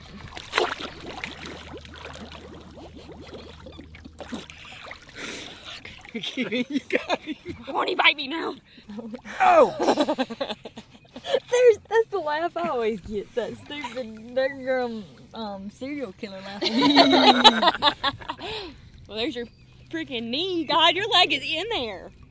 Keep my leg in here too. We'll keep it. Just keep it blocked. You're gonna okay. Oh, okay, gotcha. I'm trying to read their facial expression. I know I am too. What's going on? He looks like he's struggling. She's like, "What the fuck's going on?" I have no, I have no idea what's going on. I'm blocking the hole. I'm blocking the hole. You're doing a great job. I'm, I'm doing so good. Get under there and I'm try doing- to I'm putting in the him to bite real work hand. over here. Wait, wait, wait. Is that is that, is that wait? Is that them? Oh, oh, oh, oh, he bite me. He bite me. Okay, no. Oh, oh. Don't pull him out yet. Don't pull him out Don't pull him out. Look at that. You see that look on him. Oh, he's biting me. Yeah, don't pull Uh, it. okay. Oh, oh, I got, I got the kill plate. You got, you got it? I think so. I think I got it. You got it good? You got it good?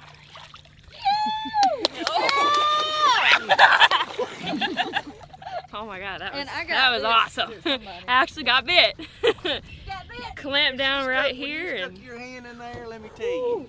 Oh, oh, you can see feel that box rattle. I said, yes, you got it. man, yeah, that went through the gloves too. That's gnarly. Did you get skin up a little Oh yeah. Yeah. a little bit through those. Um, Heather just caught her second one, so I need to do the same. Raw dog and the catfish. Sorry. Uh, Oh, yes, you got eat up. Oh, she gets bit. I hope it ain't blue. Holy fucking shit! That might be. Is it blue? Oh I my think it is. god! What about that, baby? Ah! I was fighting him. I was like, oh, he just went yeah, and then just started. Yeah, they're so hard to hold on to. Fuck. Mama ain't raised no bitch. Let's go. Give me your hand because Got it's it. right here. Oh, fuck, fuck, fuck. They're just harder to grab like that. Oh, God! Yep, blue. Got him. Oh. He's biting me too. You got it? Get ahead, And this get one plate. will Yeah, yeah, yeah, yeah, up. yeah, yeah. Get plate, get plate, get plate, get plate, get plate. Oh fuck! I probably should have just rolled with them, but That's my man. That's We what I weren't supposed to be fishing for blue. Yeah.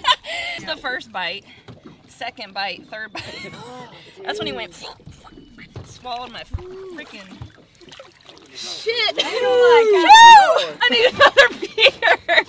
Oh. So we are about halfway through the day. I caught a 50 pound flathead, and then my second fish was about a 35 pound flathead. Alex over here got uh, tore up by a, a blue cat. She's a little more uh, brave than I am. And that was on No, accident. that That, was- wasn't yeah. intentional. No, they told I her. They were like, "Yeah, no, there's a flathead." She's like, "Oh yeah, really?" And they're like, "Yeah, sure, that's what it is." It wasn't. So now, like, I, I've gotten to triple and quadruple checking. I'm not on that level yet. We'll see how I feel tomorrow. Pretty sure. You can hear bet you did. these fish in these boxes. They just thumping around. It's like thunder. There are these boxes that are in the bottom of the uh, lake floor, and the fish go in there to lay their eggs. And uh, you just basically you put on a, a glove or a sleeve, and you just shove your hand in there and wait for something to bite you. And uh, if you're you're lucky, it's uh, it's not a blue cat, or you know, depending on how adventurous you are. So the last few catfish boxes that we've checked have been empty. Um, what time is it? It's like 4 4 p.m. Might be uh, rounding up rounding up day one. Hey, it's a good day. It's, uh, that, that sun is that takes it out of you. So we have had one hell of a day. We are sunburnt. We are beat to hell. And it, it has been the most exciting, exhilarating experience. One of the, the best experiences I've ever had in my life. Be sure to subscribe to my YouTube channel, hit that notification button, subscribe to Alex Zedra, Hannah Barron, on all social media channels. Thanks, guys. Forgot about the wounds. and Put more sunscreen. My arm is on fire. oh my god. And my legs are on fire. My back is on fire. We're on fire. Um, here's my ankle. You can see that. If you want full feet pics, you have to subscribe to my non-existent Patreon. Dude, holy shit! Are you Mara from Call of Duty? Poking at the media bubble, one podcast at a time. Here's Tony Reed. Come fly with me, let's fly, let's fly away. If you can use some exotic booze, there's a bar in far Bombay. Come on and fly with me. Let's fly, let's fly away. Turn it up,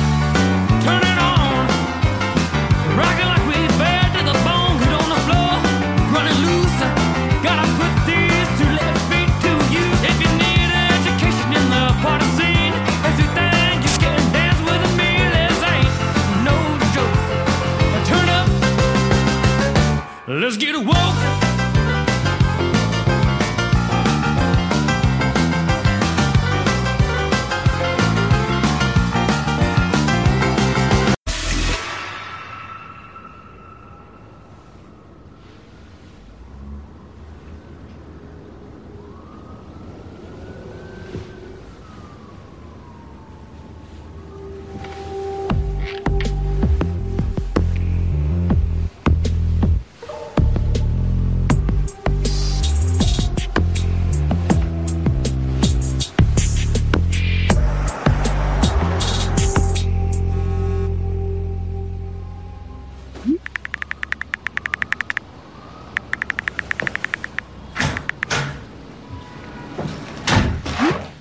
Got to do better than this. Uh, and we see it in the pandemic also. Who's getting sick more? Poor, brown. Who's dying more? Poor, brown. Who has to work more? Poor, brown. It's part of social justice. How do you take it on? I think we really have to be honest about the fact that the people who are getting sick the most, the poor black folks, as you're saying, the poor brown folks, as you're saying, the poor indigenous folks, if the system is designed to make sure they get sick because we're on the bottom. I mean, the system is built on top of us, as we talk about in the episode. This is how the system is designed to work. And so we have to really invest in tearing the system down and starting over if we want things to If you've never been noodling, man, that is the creepiest shit you'll ever do. I I actually did do it when I was in Oklahoma. It was a lot of fun. So that is freeform. Cons are bad. CNN system is made to keep the brother down. Who's keeping who down? Because it seems like the left's really into keeping everybody down. This is from Broward County. Residential property residents, all persons who reside in any residential property, whether single family or multifamily, and irrespective of whether they own or rent the property, must ensure that all persons on the residential property, including guests, comply with all applicable guidelines of any Broward County emergency order, including face coverings in your home. So while you're in your house with your family, you're supposed to wear a face covering. Kind of like the missionary is the only position you can have sex in. So the media being so stoked up on this, I mean, just totally into it. Margot Sanger Katz, New York Times. We have published an extremely detailed map of where people are wearing masks in the United States. They didn't think it through again because it basically shows the coast and big cities are requiring masks, and the coast and big cities have the most cases. Literally this week, knowing what we know, that everybody left New York, over 100,000 people did, spread the fucking virus everywhere, got everybody fucking infected in the goddamn country. Cuomo, after last the my mountain and we're gonna ignore him killing grandma, literally said in a presser that people are running to New York because it's safe. And they're on the TV talking about Florida and how horrible it is. Yet the deaths there don't, e- don't even come close. They don't come close. So people responding to this, so masks don't work. Tammy Bruce. It's becoming more apparent dim politics resulting in inflated data being released re COVID to induce panic among the public. Hospital burden, deaths, cases, and dramatic shutdowns. Media plays along. Why? Grotesque manipulation hoping negative impact on Trump and people at the cost of citizens losing their jobs, livelihoods, and education. Disgusting. And it is disgusting. This whole thing is disgusting because they'll do anything to get him elected. We have so many cases of CDC inflating, individual states inflating, people with antibodies are negative, deaths are all bullshit, 20 year old kids dying. They, they didn't have COVID, but they're counted as COVID. And you still get up here. There's a lot of cases in Florida, Texas, Georgia. Those are the three that we covered last time. New York had 32,000 deaths, 602. New Jersey had 15,809. Florida only has 5,000 deaths. Texas, 4,000 deaths. Georgia, 3,000 deaths. They twisted the facts to go, well, yeah, they got a lot of cases, but nobody's dying from it because you're fudging the numbers. But they have people so fired the fuck up. This is a literal, I didn't make this up. This is a person walking around with a tape measure, fucking with people at a lake for not social distancing and wearing masks. Do you ever look at someone and wonder what is going on inside their head?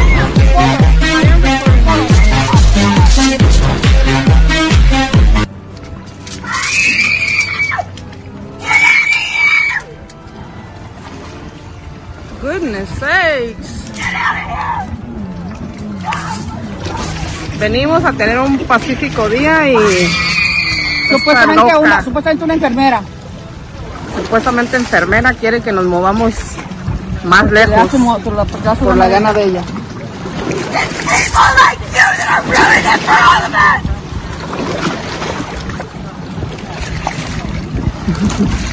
What the actual fuck? I mean, seriously, what the actual fuck was that? And then we talked last podcast about Texas and people are writing wills. Well, this is a real BuzzFeed article.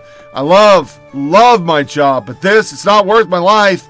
While some school staff feel ready to go back, others are ready to quit rather than put their lives at risk because coronavirus.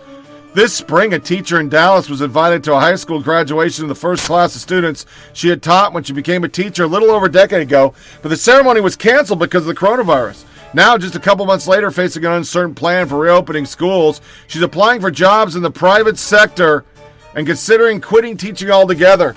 At this point, if anybody asked me to offer me something, I would rather do that than risk my health, she said. Typically, the Dallas based teacher, who didn't give her name because she's lying, or probably isn't even a real person, who requested anonymity to protect her job, teaches 25 elementary age students in a small classroom with windows that don't open. She has a major reservation of going back, but in Texas, where cases of coronavirus are surging and some hospitals are running out of beds, it's illegal for teachers to strike, and those who break their contracts can lose their teaching certificate altogether. Article. We get what you're trying to do here, but all the articles have done is piss a lot of people off. It was okay to ask grocers, retail workers, delivery truck, meat packers, doctors, nurses, truck drivers, and other essential employees to choose between the job and their lives. This is the only essential group getting this sort of poor them treatment. Because they're all liberals. You wonder why our kids only learn stupid shit. Scottergate. In Maryland, less than 2% of COVID cases for people under 60 result in death, which means the fatality rate is lower due to diagnosed asymptomatic cases. They can test all the people, temp check daily, and they can at least do pre K through 6 and be fine with minimal risk. Tony J, good quit! There's thousands waiting in line who would actually want to help kids.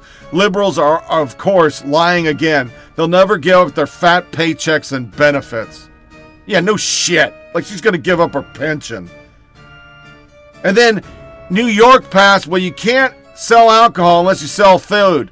New York pub sells Cuomo chips to comply with the governor's regulation. Then we have this article from Yahoo. Isn't yelling one of the ways it spreads? It's okay to yell at strangers who don't wear masks. Yahoo Green, Yahoo News. This came from Chad Felix Greene. We've heard this argument before, and Schneiderman repeats it. Though a white man in front of you in line probably isn't wearing a mask because he's anti-science right winger, you might want to make an exception for yelling at minorities because covering their faces could be more dangerous than catching COVID. That is, the police are more likely to mistake them for criminals and kill them, so it's actually safer to take the chance with COVID. Then there's stage five anger. Here, the person seems to willfully be endangering those around them. Your anger is appropriately ballistic. Just as you scream at a driver doing 100 mile per hour in a school zone, you're going to scream at this person not wearing a face mask when they're standing in line because you're in line with your kids and elderly people. If you tried a softer approach and hit a wall of willful ignorance or downright anger, get help. If you're in a store, inform customer service, then on site managers or another employee should enforce the business's rules a la no shirt, no service, no shoes. As much legal right as a pe- pe- person may have outside the store to flout mask wearing, inside it's the store's right to refuse them. If a person is blatantly putting others at risk, you tried above tactics, and you're not in a business setting and want to get a message across, go for it. Let loose a salvo of swear words. Sometimes you need to yell. Barbara Sherwood. This is literally how you maintain order inside of a cult. These branch Covidians are subtle. I love it. And these are the same people that say businesses can't refuse to have a transgender person. When you can't have a dude walking around in a dress at a mortuary. These are the same people. But businesses should throw people out. And who the fuck are you to tell me anything? It's already been proven it doesn't stop. If you're wearing your mask and I'm not wearing my mask, well, you're protected. It only protects you. So if I don't have a mask, what the fuck does that have to do with anything? This is the left. They are a fucking cult and they truly believe it is their right to tell you what to eat, drink, how to live, who to worship. I mean, don't think the left's going to stop at absolute power. They're going to start re education camps, and how they do it is pass laws. Anything they want, they're going to pass it. And you're going to have to eat that shit and shut the fuck up. Brian Stelter even got into the act. Here's one of his tweets. The shift to encourage mask wearers was primarily motivated by floundering poll numbers, a source familiar with the president's thinking told CNN. Tim Pool, a source familiar with the president's thinking. In response to this story, a source familiar with Brian Stelter's thinking told me that he hates Trump and has a deep emotional pain every time he violates journalistic ethics, but then he counts his money and calms down. Another one, Dear Diary, I'm going to pretend to be a source who understands the president's thinking on Twitter today. Russian collusion hoax failed, and I'm desperate. Jim Palmer, Palmer, shut the fuck up about sources. The only source you care about are for your donuts. and then Biden came out, and before we go into everything's racist, which is pretty much what we, this is what we have now. This is Biden this week. Now remember, Christianity can't be in the school. They're going to force grandmas to give birth control. All the things we talk about. This is what he said about Islam and his Islam uh, Muslim voting conference. Thank Emgage and uh, the PAC for endorsing my campaign. I can't thank you enough for all you've done so far, and that's for uh, for t- thank you for taking the time for watching today. Look, one of the things I think is important. I wish I wish we taught more in our schools about the Islamic faith. I wish we talked about all the great confessional faiths. It's one of the great confessional faiths. And what people don't realize, it's one of my avocation is theology, don't realize is that we, we all come from the same root here. in terms of our fundamental basic beliefs. And uh, I just want to thank you for, uh, for giving me the opportunity, for being engaged, for committing uh, to action this November. You're doing what's been, uh, been that's, uh, that's never been done before. You're registering and turning out 1 million Muslim voters this November. It matters. Your voice, your voice is your vote. Your vote is your voice. Muslim Americans' voices matter to our communities, to our country, and but we, we all know that your voice hasn't always gotten recognized or represented and uh, or the recognition it deserves. And uh, and that's your right as a citizen. You know, you're, what, what you're doing is making a real difference. I mean that. Look, this weekend we lost. A, I lost a friend, but we lost a champion for civil rights of all people, a tireless advocate for making sure every single person could access the power of their vote. The great Congressman John Lewis. You know, from the time he first marched with Dr. King until his last march last month with Black Lives Matter, he understood viscerally that the rights and freedoms of all people are connected. We're all connected. And no one is free while other people are oppressed. You know, it was no surprise that when Donald Trump announced the Muslim ban during his first week in office, John went directly to Hartsfield International Airport in his home district in Atlanta to demand answers of immigration officials.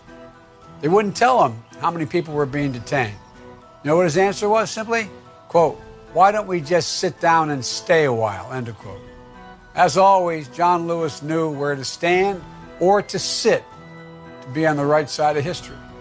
And the best way to honor John's legacy is to continue his purpose, continue his commitment to making it easier for every American to cast their ballot and participate in our democracy.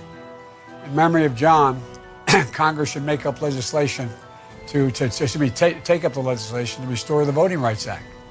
The legislation he fought so courageously for. They should take it up immediately. And if they don't, I'll make sure it happens at the beginning of my administration. Look, Mr. Chairman, I don't have to tell any of you that this is the most important election in modern American history. Muslim communities were the first to feel Donald Trump's assault on black and brown communities in this country with his vile Muslim ban. That fight was the opening barrage in what has been nearly four years of constant pressure and insults and attacks against Muslim American communities, Latino communities, black communities, AAPI communities, Native Americans. You know, Donald Trump has fanned the flames of hate in this country across the board through his words, his policies, his appointments, his deeds, and he continues to fan those flames. Under this administration, we've seen unconscionable an unconscionable rise in Islamic phobia. The incidents, including kids being bullied in school and hate crimes in our communities. He's named people with a history of open Islamic phobia open, straightforward, who have no business serving in high positions in our government, to key leadership roles in our Department of Defense, the U.S. Agency for International Development. He's not only an insult to our values, it weakens our standing in the world. What message does this send to the rest of the world? We have led the world not just by the example of our power, but the power of our example. And he's making a mockery of what we stand for. We can do something about it. And I'm here today to ask you to join me in a fight to rip this poison from our government root and stem, or as the famous case said, root and branch, starting by making Donald Trump a one term president this November. But I'm not just asking for your support because the alternative is unthinkable. I want to earn your vote, not just because he's not worthy of being president. I want to work in partnership with you to make sure your voices are included in the decision making process as we work to rebuild our nation. We can't just build back to where we were before Donald Trump took office. We have to build back better. Right now, we're facing a trio of urgent crises in this nation. A public health crisis, as this pandemic is heading in the wrong direction, an economic crisis with millions of Americans out of work and small businesses struggling to survive. And a racial justice crisis, a long overdue national reckoning about the way our country has treated blacks, browns, Native Americans, And I know Muslim Americans feel that too, especially black Muslims. You know, these come on top of a looming climate crisis, deep seated economic inequities that have too long divided this country, rewarding those at the very top while working class folks have to work harder and harder just to stay where they are. You know, there's not a single one of these issues where Muslim Americans don't have a critical stake in our ability to deliver solutions and real results. There's not one of these issues where Muslim Americans aren't essential to our success. From Muslim medical professionals to frontline workers, we're fighting around the clock to beat back this virus, risking their own health in the process. For the Muslim small business owners who are the pillars of their community, but have worried about how to keep their doors open. The Muslim CEOs are keeping people on the job and keeping our country running, like Pioneer Service outside of Chicago, which retooled during COVID 19 from making auto parts to manufacturing ventilators. And to the Muslims who have suffered abuse and discrimination or worse because of their faith, the color of their skin, and those working to advance social justice every single day all those Muslims who have served in the United States military, who have committed to do so and continue to do so today. I'll be a president who recognizes and honors your contributions. And these contributions go back, by the way, to our founding. I'll be a president who seeks out and listens to and incorporates the ideas and concerns of Muslim Americans on everyday issues that matter most to our communities. That will include having Muslim American voices as part of my administration. If I have the honor of being president, I will end the Muslim ban on day one. Day one. I'll work with Congress to pass hate crimes legislation like the Jabara-Heyer No Hate Act and end racial and religious profile and the and the end racial and religious profiling act. I'll be focused on issues that matter to all Americans. Getting the virus under control, addressing health disparities, working to expand access to affordable, high quality health care by protecting and building on Obamacare with a public option. And I promise you, I'll make historic investments to revitalize our economy by strengthening American manufacturing and the supply chains, and by making sure American workers have an opportunity to join a union and earn a real living wage. I work to make sure that all our children are prepared and equipped to succeed in the 21st century. An economy by making economy has to change and get better by making critical investments in our teachers and our schools. We're going to triple the funding for schools in low-income areas. We're not going to leave schools and child centers on their own to figure out how to keep educators and students safe during a pandemic. And we're going to restore American leadership around the world, starting by putting our democratic values and our diplomacy at the center of our foreign policy again. You know, I won't be writing any love letters to dictators.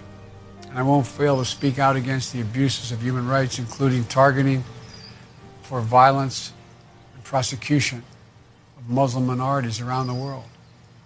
I have and I'll continue to speak out for the Uyghurs and Rohingya. I'll work to close those god awful policies. I'll work to close in close cooperation with our partners to meet the moral demands of a humanitarian crisis in Syria, Yemen, and Gaza. I'll continue to champion the rights of Palestinians and Israelis to have a state of their own, as I have for decades, each of them a state of their own. But we're not going to be able to do any of this if we don't win in November. That's why this event and your involvement is so critical. We can't afford anyone to stay in the sidelines and sit this election out. We need you. I need you. I need you to mobilize and motivate one another to register to vote, make a plan for how to vote safely in November. Make it now. Talk to all your friends and families, to engage colleagues from your mosque and your community centers, to get them engaged as well. Hadith from the Prophet Muhammad instructs Whomever among you sees a wrong, let him change it with his hand. If he is not able, then with his tongue. If he is not able, then with his heart. So many of you are living this teaching in your own communities every day, joining your faith and your principles with the American principles that are consistent, actions that take and make life better for your families, for your neighbors, through service, advocacy work, and preaching peace. You deserve to have a president and an administration will work with you and support you in these efforts, not try to scapegoat your communities or advance xenophobia political agenda, xenophobic political agenda on the back of Muslim communities. And if I have the honor of being elected President of the United States, together we can work to right the wrongs and see our world and see it better with our hearts, with our hands, with our votes. So again, Mr. Chairman, thank you so much. Thank you so, so very much. And may peace be upon you.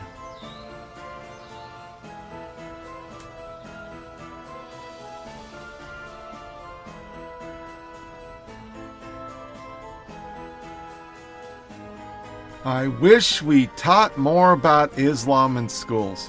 Really. So we're going to allow that in schools. But you can't talk about God. Can't have prayer times. You can't say one nation under God. We're going to change the national anthem. Does this man stand for anything or just pander like a flag in the wind? Richard Grenell took him to the fucking woodshed. Senator Joe Biden in 1973. My gut reaction is that they, homosexuals, are security risk. Senator Joe Biden in 2008. Reporter Gwen Ifill. Do you support gay marriage? Joe Biden. No. My gut reaction, Joe. He made that remark during a meeting with constituents concerning the issue of gay people working in the federal government, according to a local news article unearthed last year by the Washington Free Beacon. As the nation celebrates Pride Month, the comment from Biden's first year in the U.S. Senate and other previous remarks stand in stark contrast to more recent positions and the image that presumptive Democratic presidential nominee is now presenting concerning his gay rights record. Biden Gay people are not security risk. Joe Biden said we were. I'm grateful Trump made history with his views on gays and security clearances.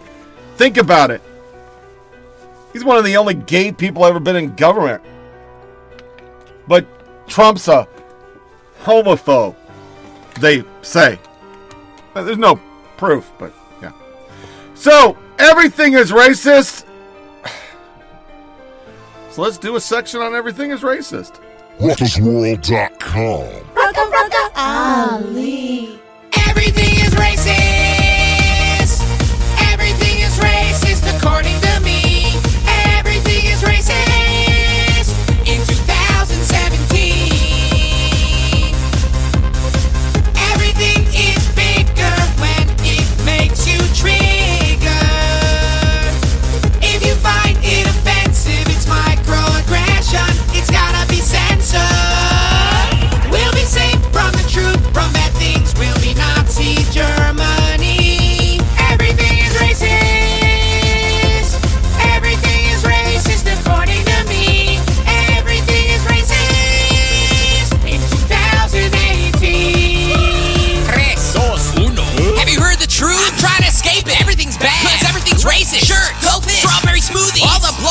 Especially hootie. Everything you say is insanely racist. Every single day the racism's outrageous. You know who needs sensitivity training? Every single name in the yellow pages. Cat, dog, feline, bitches, Kool-Aid, Michael Jackson, chicken,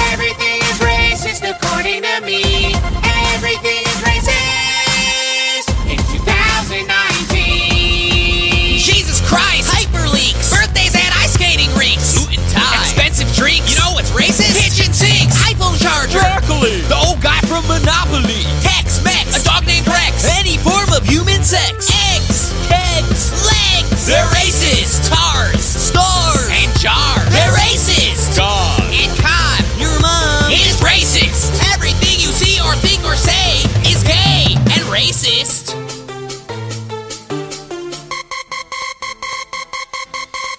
I pledge allegiance to the fascist United States universities. To mute all the buzzwords that make me sad, one day we'll silence them all, and liberty will be flushed down the toilet.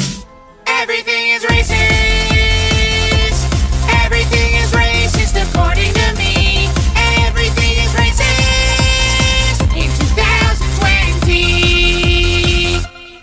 When me and Brad first met, I didn't think we'd get along, but turns out we kind of agree on everything. Your, racial identity is the most important thing. Everything should be looked at through the lens of race. Jinx, you owe me a Coke.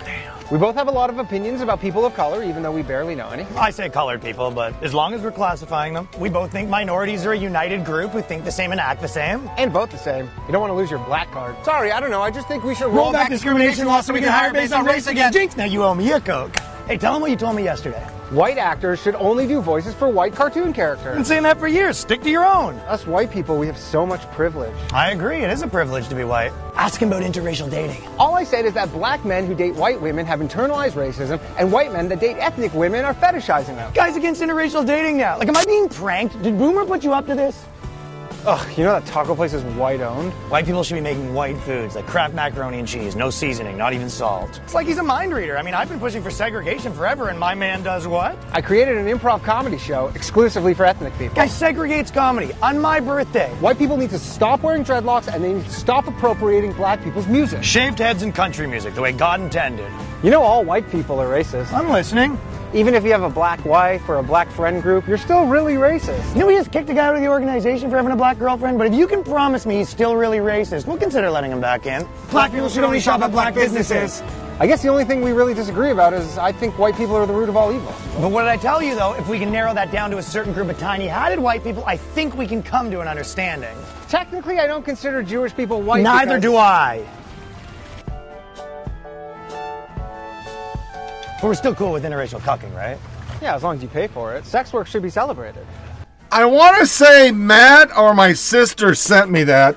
I can't remember. So it's either Big Sis in or- uh, Colorado or Matt in Oregon sent me that soundbite. And it's just fantastic. It's just fucking fantastic. God. Woke versus social justice it, it, or anti racist. I'm sorry. Um, it is it is fucking fucking fantastic. And I played the entire Everything is Racist song because I never played the whole thing on the show. I just used the beginning and goddamn, that was from 2018. We're we're living it now.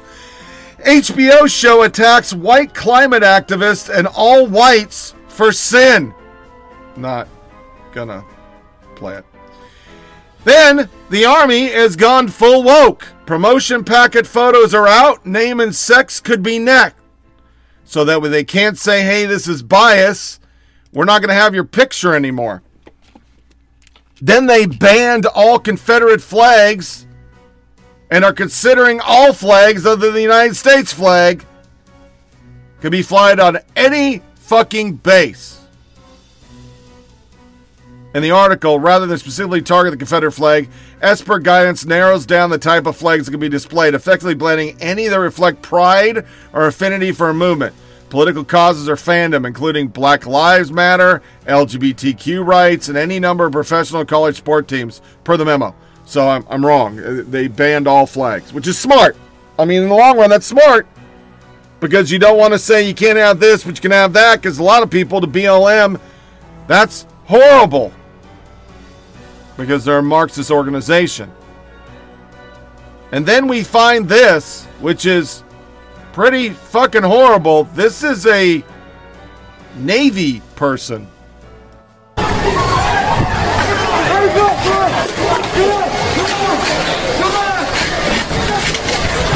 That is a female Navy. I could not see the rank screaming at people. That's just fucking crazy. So, to other pandering, CBS partners with NAACP to develop content. In response to increased incidents of arson and vandalism against churches, particularly Catholic churches across the nation in recent week, CBS has announced an innovative partnership with the NAACP, the N, the, I'm sorry, with the Catholic League to develop diverse new programs that include Catholic viewpoints and issues and give the U.S. Conference of Catholic Bishops a voice in the network content decision. Just kidding. CBS News won't even report on church vandalism. CBS Real announcement reported at CNN.com is unfortunately far less surprising. The network has a multi year partnership with the NAACP to create scripted, unscripted, and documentary content for linear television network and streaming platforms.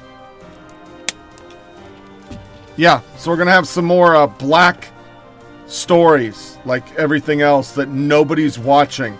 Amazon even buried it. It's so deep down, it's not even funny. And then we have the NFL. Well, you couldn't put stickers for the slain officers on the Dallas Cowboys after they were killed by BLM activists. And it was just covered up by the media. It's, it's it's just white ring. Oh wait, he was a black guy. Oh, it's a vet. Oh, we just didn't talk about it. NFL will let players wear helmet decals with the names of victims of systemic racism and police violence. The amount of pushback that I saw on this was incredible.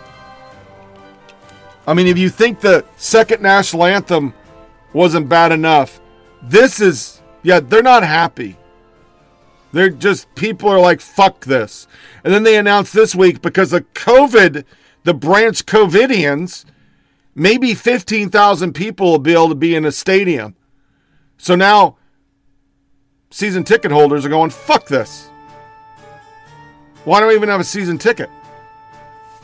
Because they'll be rotational. And if you have 50 yard line seats first row, you won't be 50 yard line first row. Oh, fucking no. You're going to be spread out six feet. Then we have the Los Angeles Time again. Media uncovers the systemic racism in, wait for it, classical music, opera, and improv comedy. LA Times. There is a finite room in the top ranks of LA's lead improv and sketch comedy groups, and the performers selected have long been white.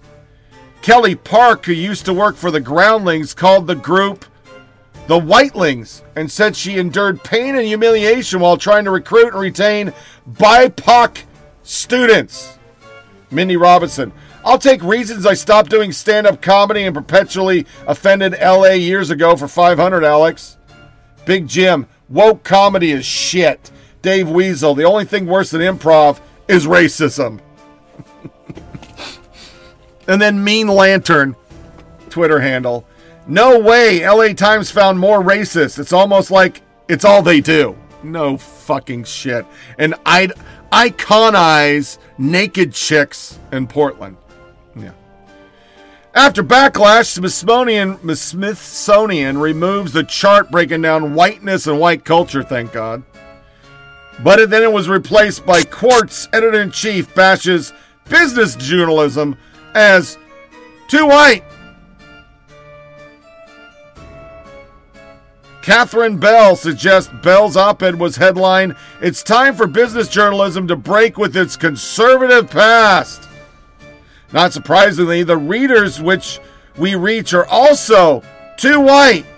We need business journalism to be more progressive, moving forward and onward and advancing, ignored racial and social inequities, and left people out. But that's not the wokest of the woke. Uh, this, this, my friends, surmises all of this in a perfect little nutshell. And for it, I will have heroic music. You know what? And furthermore, I truly believe this will cure racism. AP Style Book.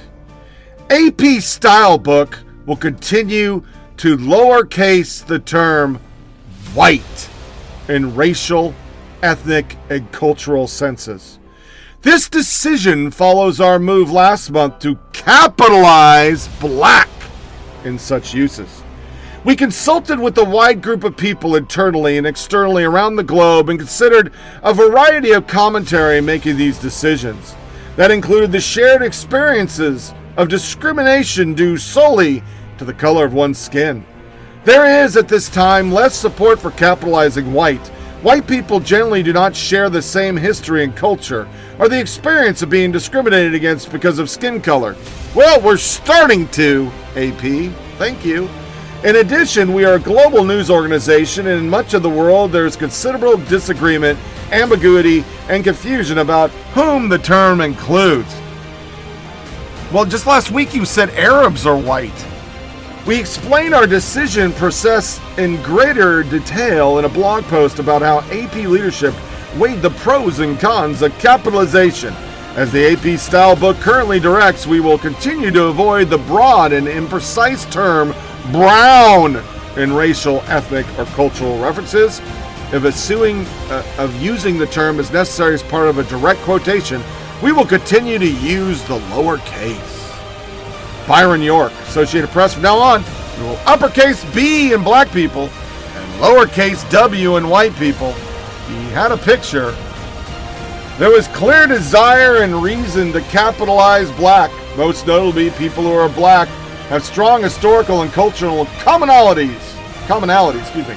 Even if they are from different parts of the world, and even if they now live in different parts of the world. This includes a shared experience of discrimination due solely to the color of one's skin. There is at this time less support for capitalizing white. White people generally do not share the same histories, culture, skin color, in addition, blah, blah, blah. We agree that white people's skin color plays into systemic inequalities and injustices. And we want our journalism to robustly explore those problems. But capitalizing the term white, as is done by white supremacists, risks subtly conveying legitimacy to such beliefs. Some have expressed the belief that if we don't capitalize white, we are being inconsistent and discriminating against white people, or conversely, that we are implying that white is the default.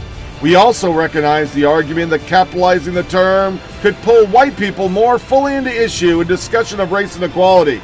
We will closely watch how usage and thought evolves and will periodically review our decision. They have cured racism. Allah be praised, I guess is what they're saying now, because you say can't say God.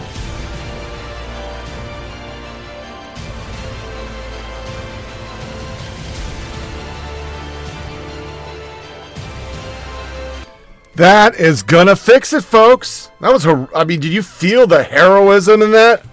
I mean, the power of that music, because that's a huge decision. Uh, Militide, World War G, whatever the fuck. You did it! You cured racism! People suck. Nope, if I had to capitalize B for black, I'm happy to, but we'll be also capitalizing W for white. You're welcome. Cynthia Ford, the virtue signaling is beyond ridiculous anymore. How do you take anything serious that comes from them or anyone else when it's so wrapped up in political correctness? Miss Deplorable. I won't be satisfied. I won't be satisfied until the AP fires every white person on their staff and hires a black only staff. Then I'll know they really mean it. They should be canceling themselves. For fuck's sake, man, what is wrong with these people? Next one, after reading this a second time, it really seems like they're saying black people are all the same, so we can lump them together, but white people are diverse, so we can't lump them all together. It's it's what we're doing now. Nick Cannon, a hashtag that literally was trending huge, was Nick Cannon's right. Uh, first one, take all the time you need. Shout out a real N word. There are no white people in the Bible. Take all the time you need with it. It's a white chick. Uh, so, black people, we can all agree that the Bible took place in Africa, but accepting that our ancestors are Hebrew is too much for you. Uh, okay, so when a group of people steal another people's identity and the victim says nothing, it's okay. But when the victim speaks up saying that the other group stole their identity and the victim is wrong and the villain, blah, blah, blah. This went on and on and on. It was okay. And he got to keep his vote or his job. He was canceled from CBS, but Nick Cannon, who apologized for spreading hateful propaganda and stereotypical rhetoric about Jewish community, will remain the host of Fox's The Masked Singer. He didn't lose his job, but we're racist. Then in the media, Jemele Hill, if you vote for Donald Trump, you're a racist. You have no wiggle room. That was trending and amplified by all sorts of people. But we got a race problem in America. You can say whites are savages. If you vote for somebody, you're a racist. They're not getting canceled. Nick Cannon didn't get canceled for that screed. For fuck's sake, that screed was horrible. That was fucking horrible. Then we got another super woke. This is from Jamie Cinch. She is a. Well, let me open up this thing because th- this I never heard of it. I guess it's um. I I guess it's a fucking uh. Something to do. Hold on a second. I gotta log into Twitter. I've never gone on Twitter on this computer. Okay, so her header BIPOC JLGBT plus ally. I'm a journalist. You're welcome. She, her, feminist, unbiased journalist, editor in chief for Cinch News. So BIPOC. BIPOC. Uh, BIPOC, what does it mean? Come from acronym which stands for Black, Indigenous, and People of Color even though she doesn't look like a person of color. I'm gonna I'll put this in the next show. We're gonna do this. Where did BIPOC come from? Um, and then I I kept seeing this this week. JLGBT. JLGBT. Meaning. Because that's new. I've never heard of it. Uh, JL GBT stand for? Uh, I can't even find it. Ally term. Oh, it's an ally. I guess. Let's see. LGBT ally. Okay. Uh, let me try it again. What does JLGBT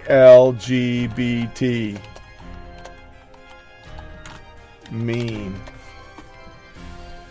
LGBT. I can't find it. It's all over the place now. People are saying JLGBT, and I can't figure out what the J means. But anyway, I, I just went in a rabbit hole for no reason. So she's in charge of this Cinch News, and from what I could tell, it's like a computer magazine. And this came out, it was viral. This is how far we got. Okay, we've gone past the canceling. Aunt Jemima's gone. I mean, fuck, we've we've done all this shit. Now they're into the next level. Branch Davidian, we're to call it Branch uh, uh, Covidian. So it's another good one. Uh, whatever. Cult. They're a fucking cult. This is their tweet. Dear game companies, our group of expert approved journalists, Unbiased Kate, she works there, Inclusive Gamer, TT Transgenderism, and JK Journalists have produced a list of demands that must be met feminism, hashtag journalism. Now, remember, we did this a long time ago, those that are with the show. We covered uh, a list of demands from uh, Arizona, University of Arizona. They got, got us hooked up from uh, a buddy of mine that I worked with, Tom in Tucson. And it was some crazy shit. That was like four years ago. That pales in comparison to this crazy shit. Our demands to the gaming industry, if it wishes to continue, if you wish to have a business, you must do what we say. Fascist must? Much? M rated age is now 25 plus. Stop making and using guns for gamers. Background checks on M rated games. Did you hear that? Background checks. What is it, a gun?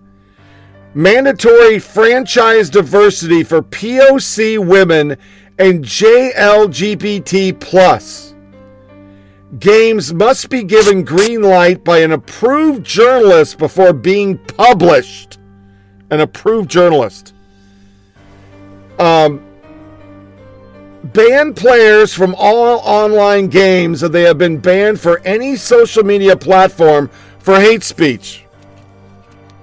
Discounted games for POC and JLGBT plus.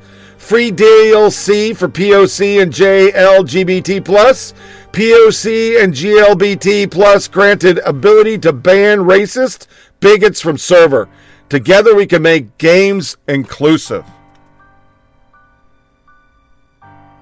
That's some fascist fucking shit. Just fascist. JLBT plus.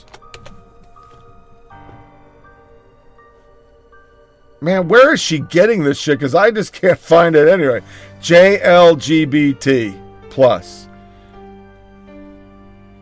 Well, I rabbit holed again and I cannot find out what JLGBT. DLC means downloadable content. So, yeah. So that's how far they're going to go. Now they're going after the gaming in- industry. So what they've done is they've taken the gun laws that they want to impose and they just mirrored them in the gaming community. You got to have a background check to play a fucking first person shooter game. Uh, you can have red flag law. I can ban anybody because I don't like you. Jesus fucking Christ, you people are out of goddamn control. So now we're not going to capitalize W and white, and we're going to have gaming industries have to fucking go to the social justice warrior fucking critical response team to make a game. Yeah. We'll get right on that. So we're going to go into soundbite of the day. I don't have the bumper, unfortunately. I will next podcast because I have. Uh, I have the ability to uh, suck it off I'm getting the. I keep saying it. Matt Norgan got me to, to transfer my files. That sounds better than suck it off um, from my old computer to this one. Uh, it was viral this week and it was hilarious. Kids are dressing up as old people to do uh, beer runs, which is great.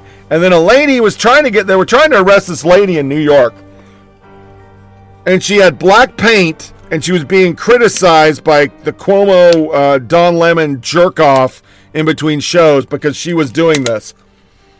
But I'm starting to hear this. Instead of defund the police, refund the police. And damn it, that's some good shit. Enjoy.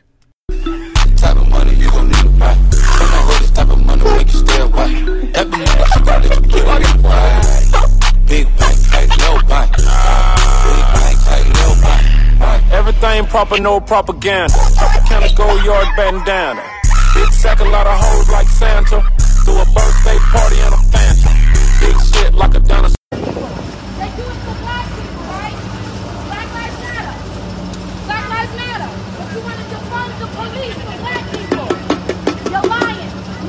We're not standing with Black Lives Matter. We want our police. Refund our police. Refund our police. Y'all don't care about black lives. Get the pain. Y'all don't care about black lives. Refund the police. Refund the police. They say Black Lives Matter. They say Black Lives Matter, right? They say Black Lives Matter. Oh, they don't care about black lives. They don't care about black lives. They don't care. They don't care. They don't care. They don't care. They don't care. Refund the police. Refund the police. Refund the police. Okay, I'm back. I had to take a break there. Um, Dish came. We got our hopper replaced, and at least he got all my programs in there, which is pretty cool. But I still had to set everything else up. But house back in order. So pretty funny stuff. I think the refund the police is going to become a battle cry. Whoever that lady is, you just started something. It's going to keep going. We're going to go into our This Is American and a couple other stories that I picked up while I was upstairs. Um, I actually don't even remember what the soundbite is, but it sounded a little something like this. This is America. Don't catch you slipping now. Don't catch you slipping now. Look what I'm whipping now. This is America. Don't catch you slipping now. Don't catch you slipping now. It's time for the last soundbite. Like the media say when they are pushing fake liberal agenda stories. And this is America in 2019. Guns in my area. I got the strap. Normally, the last thing I would ever do is talk to you about QAnon. It's a nonsense conspiracy theory, and trying to track its web of lies will only make you dumber. But these are not normal times. According to Axios, there are 11 GOP nominees who support or defend this bogus claptrap. GOP Oregon Senate nominee Jo Rae Perkins, Colorado congressional nominee Lauren Boebert, and Georgia's Marjorie Taylor Greene. So, and although he hasn't spoken directly about QAnon, the president has fanned the flames, repeatedly retweeting QAnon supporting accounts, memes, and hashtags. The Trump campaign even included QAnon signs in an ad, which was later taken down. This month, Business Insider published data showing the Trump campaign relies on a huge network of QAnon accounts to spread conspiracy theories and disinformation. Now, Republicans may look at these likely nominees expressing support for QAnon and try to convince themselves they're outliers. After all, in 2018, the GOP found itself with strange bedfellows on their ballot as well, Fox News describing Illinois GOP congressional nominee Arthur Jones as, quote, one of several Nazis, Holocaust deniers, or white supremacists who've elbowed their way onto the GOP ballot for November's midterm elections. But Republicans need to ask themselves just why so many unhinged extremist candidates feel comfortable clustering under the GOP banner. In the case of QAnon and the current congressional candidates embracing its conspiracy theories, the answer lies at the top of the ticket President Donald Trump. The fucking projection on the left is amazing. Yeah, QAnon's the problem because they're in the street beating and looting. Sure. Here's some other stuff that didn't make your big time news networks. Three weeks after primary, New York officials still can't say who won key races. Because it's literally lost in the mail. They didn't mail in across the board. It's all fucked up. Other things. Oriental dude, former Facebook worker, deplatformed after slamming PC culture. Yeah. Uh, see, big tech. His recent videos. His name is Patrick Shyu, well known for his Down Earth YouTube channel with 720,000 subscribers. His later, I got banned for Facebook as a millionaire. He went so far as to speculate that Facebook may be trying to swing the election. Shyu scorched the platform. A video providing no explanation, no customer support, not much of an appeal process. And let's click that shit because I didn't see that it actually had a soundbite, so I should have done it. Uh, I will play this. Well, uh, I gotta wait for a stupid ad. Hold on a second. We're a little more informal now that we have this new setup and I'm figuring out how to use this goddamn. There's so much difference between this com- computer and the other one, and rights, and I, I gotta.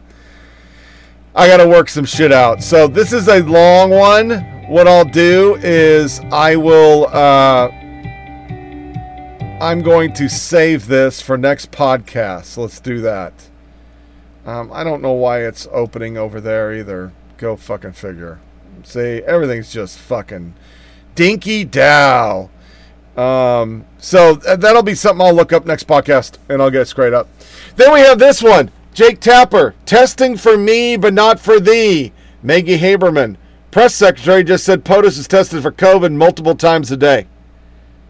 And then Jake Tapper criticize, criticizes him for it. But do you remember back when they were criticizing that he wasn't getting tests? You see the idiocy? These people are fucking horrible. Quick hits. Over 50% of Americans are against ripping down statues. This article is from today or yesterday. More than 50% of Americans oppose wa- uh, removing public statues dedicated to Confederate generals, according to Washington Post. Oh my God! That's a liberal poll. Poll shows 80% of Republicans, 56% of independents oppose removing such monuments, while 74% of dem- Democrats support ridding the country of statues. Nearly 60% of white people oppose the removal. Three quarter of blacks support removing. Only three quarters. You see where I'm going with this? The poll conducted July 12 to 15 among 1,006 adults, totally left leaning, found stiffer opposition to removing statues honoring former U.S. presidents and slave Africans, with 68% of Americans opposing. Only 25% of the people uh, who did it supported it. So when you break that down once again, folks, that's a lib poll. It's a lib poll. That's not a conservative poll. The last, the one that was more upright was 18% of the country. So there's your sway, seven more points to the left. That's how we read that poll, boys and girls. Then we have Cheri Jacobus, all right? In response to Matt Lewis writing about it would be a mistake to purge all Republican lawmakers from the party if Trump loses in November, Cheri Jacobus entered with make them flee. Uh, let's read it. Purge them from the country. Make them flee to the jungles of Argentina like the Nazis did after World War II.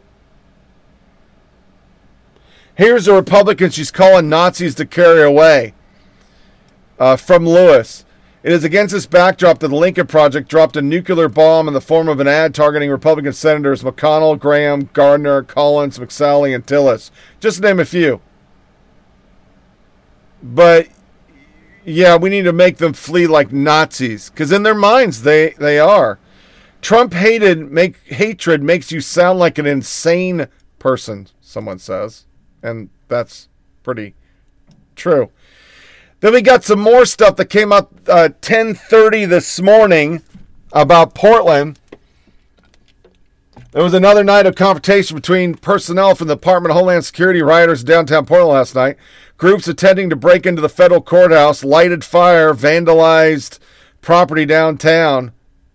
Come out, people are screaming. Barricades, barricade the front door. Stay together, stay tight. Federal officers dispersed protesters using tear gas, flashbangs, and batons. Some feds are carrying assault, assault, carrying assault, well, I guess they meant rifles, while doing crowd control. Federal officers dispersed protesters and cleared the front door. Federal officers pushed back moms in helmets using batons and tear gas, assault rifles being carried for crowd control. They pushed them back because they were kicking the building, but of course he left that out. Uh, let's see where they a phalanx of umbrellas and homemade shields from County Federal. Protesters moved forward. A federal officers retreat. Xavier Warner dancing to "We Got the Guillotine." You better run. Let's let's hear that.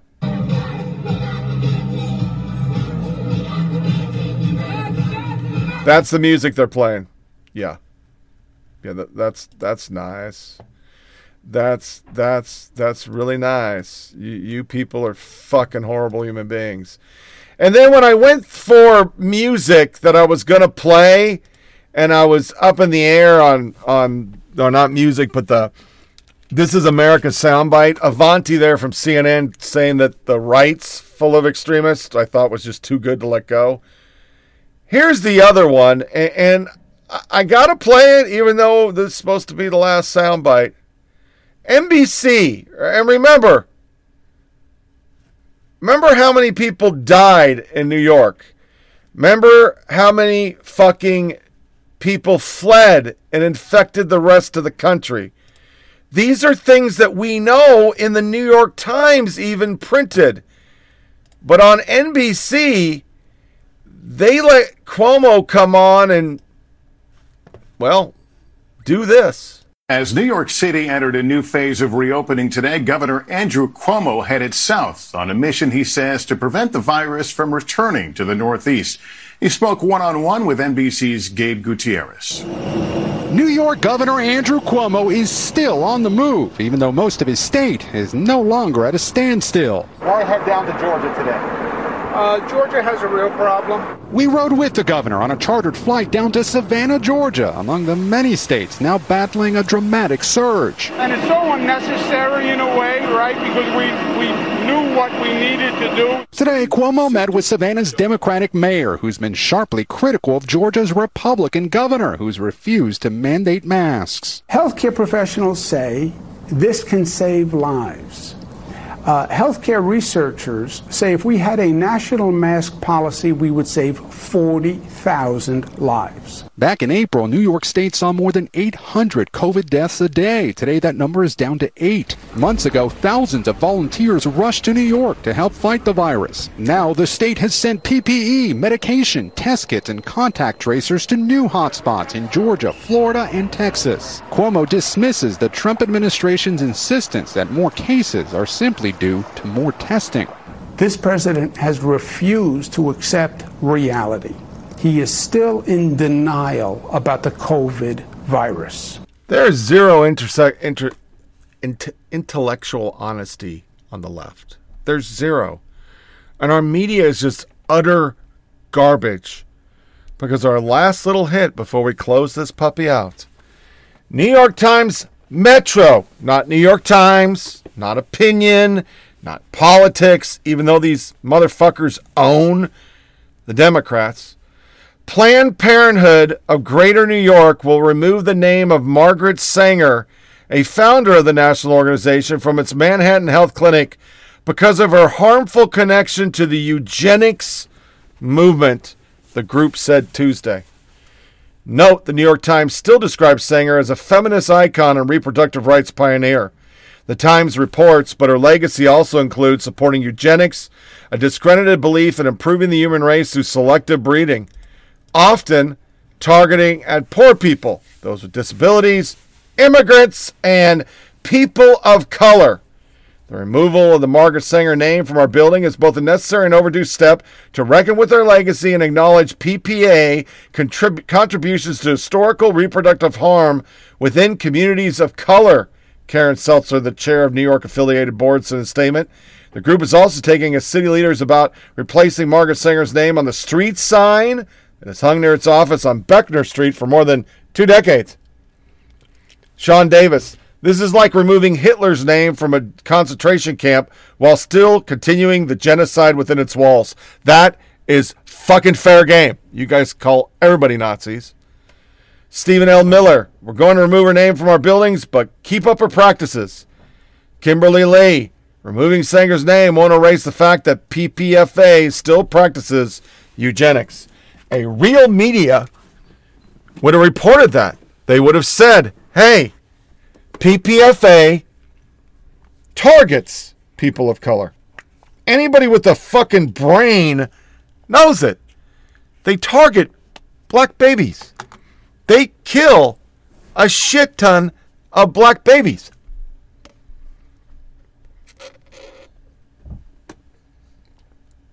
And it's wrong. I just saw you heard me slurp. Sorry. Then Mike's position's much closer, so I guess I gotta watch my spitting of my chew and drinking. But a real media would talk about it. BLM would talk about it. But they don't because this isn't about blacks. This isn't about POC. This isn't about gays. This is about power. I'm going to start the next show on Tucker Carlson last night. Two great segments. Didn't want to play it today, but the power grab they're about to do on you, once again, scary. And you need to pay attention to it. You may not want to vote for Trump, but you got to make sure the Senate and the House becomes Republican, or we're fucked. We're just universally fucked. And on that, this wraps up another episode of Flyover Politic Podcast. Please feel free to share with your family and friends. Send comments to FOPPODCAST at gmail.com. FOP podcast, gmail.com. Get the show on SoundCloud, Podcast Addict, TuneIn Radio, Google Play, iTunes, Blubrry, Stitcher, Down, and Pocket Cast. Remember to check out the Twitter page at FOP Tony Reed. We're going to go with our next podcast being today is Wednesday. Let's go for Sunday, 26 July, year of our Lord 2020. Until then, disconnect from all your devices. Don't give the yeah, yeah. Spend some time with your family. Stay cool if you're in the South. It's just oppressively hot. And make sure you keep your head on a fucking swivel. Tomorrow I will go get the application. It was already filled out. I got to go down to the DMV, camp out at 7 in the morning, and uh, do the first steps. They'll do my background check. And within about a month, I'll have my concealed carry. So if you haven't thought about that, you probably should. Because if we're going to defund, you are the sheriff now. So you need to make sure you and your family are safe. As always, thank you for listening and take care.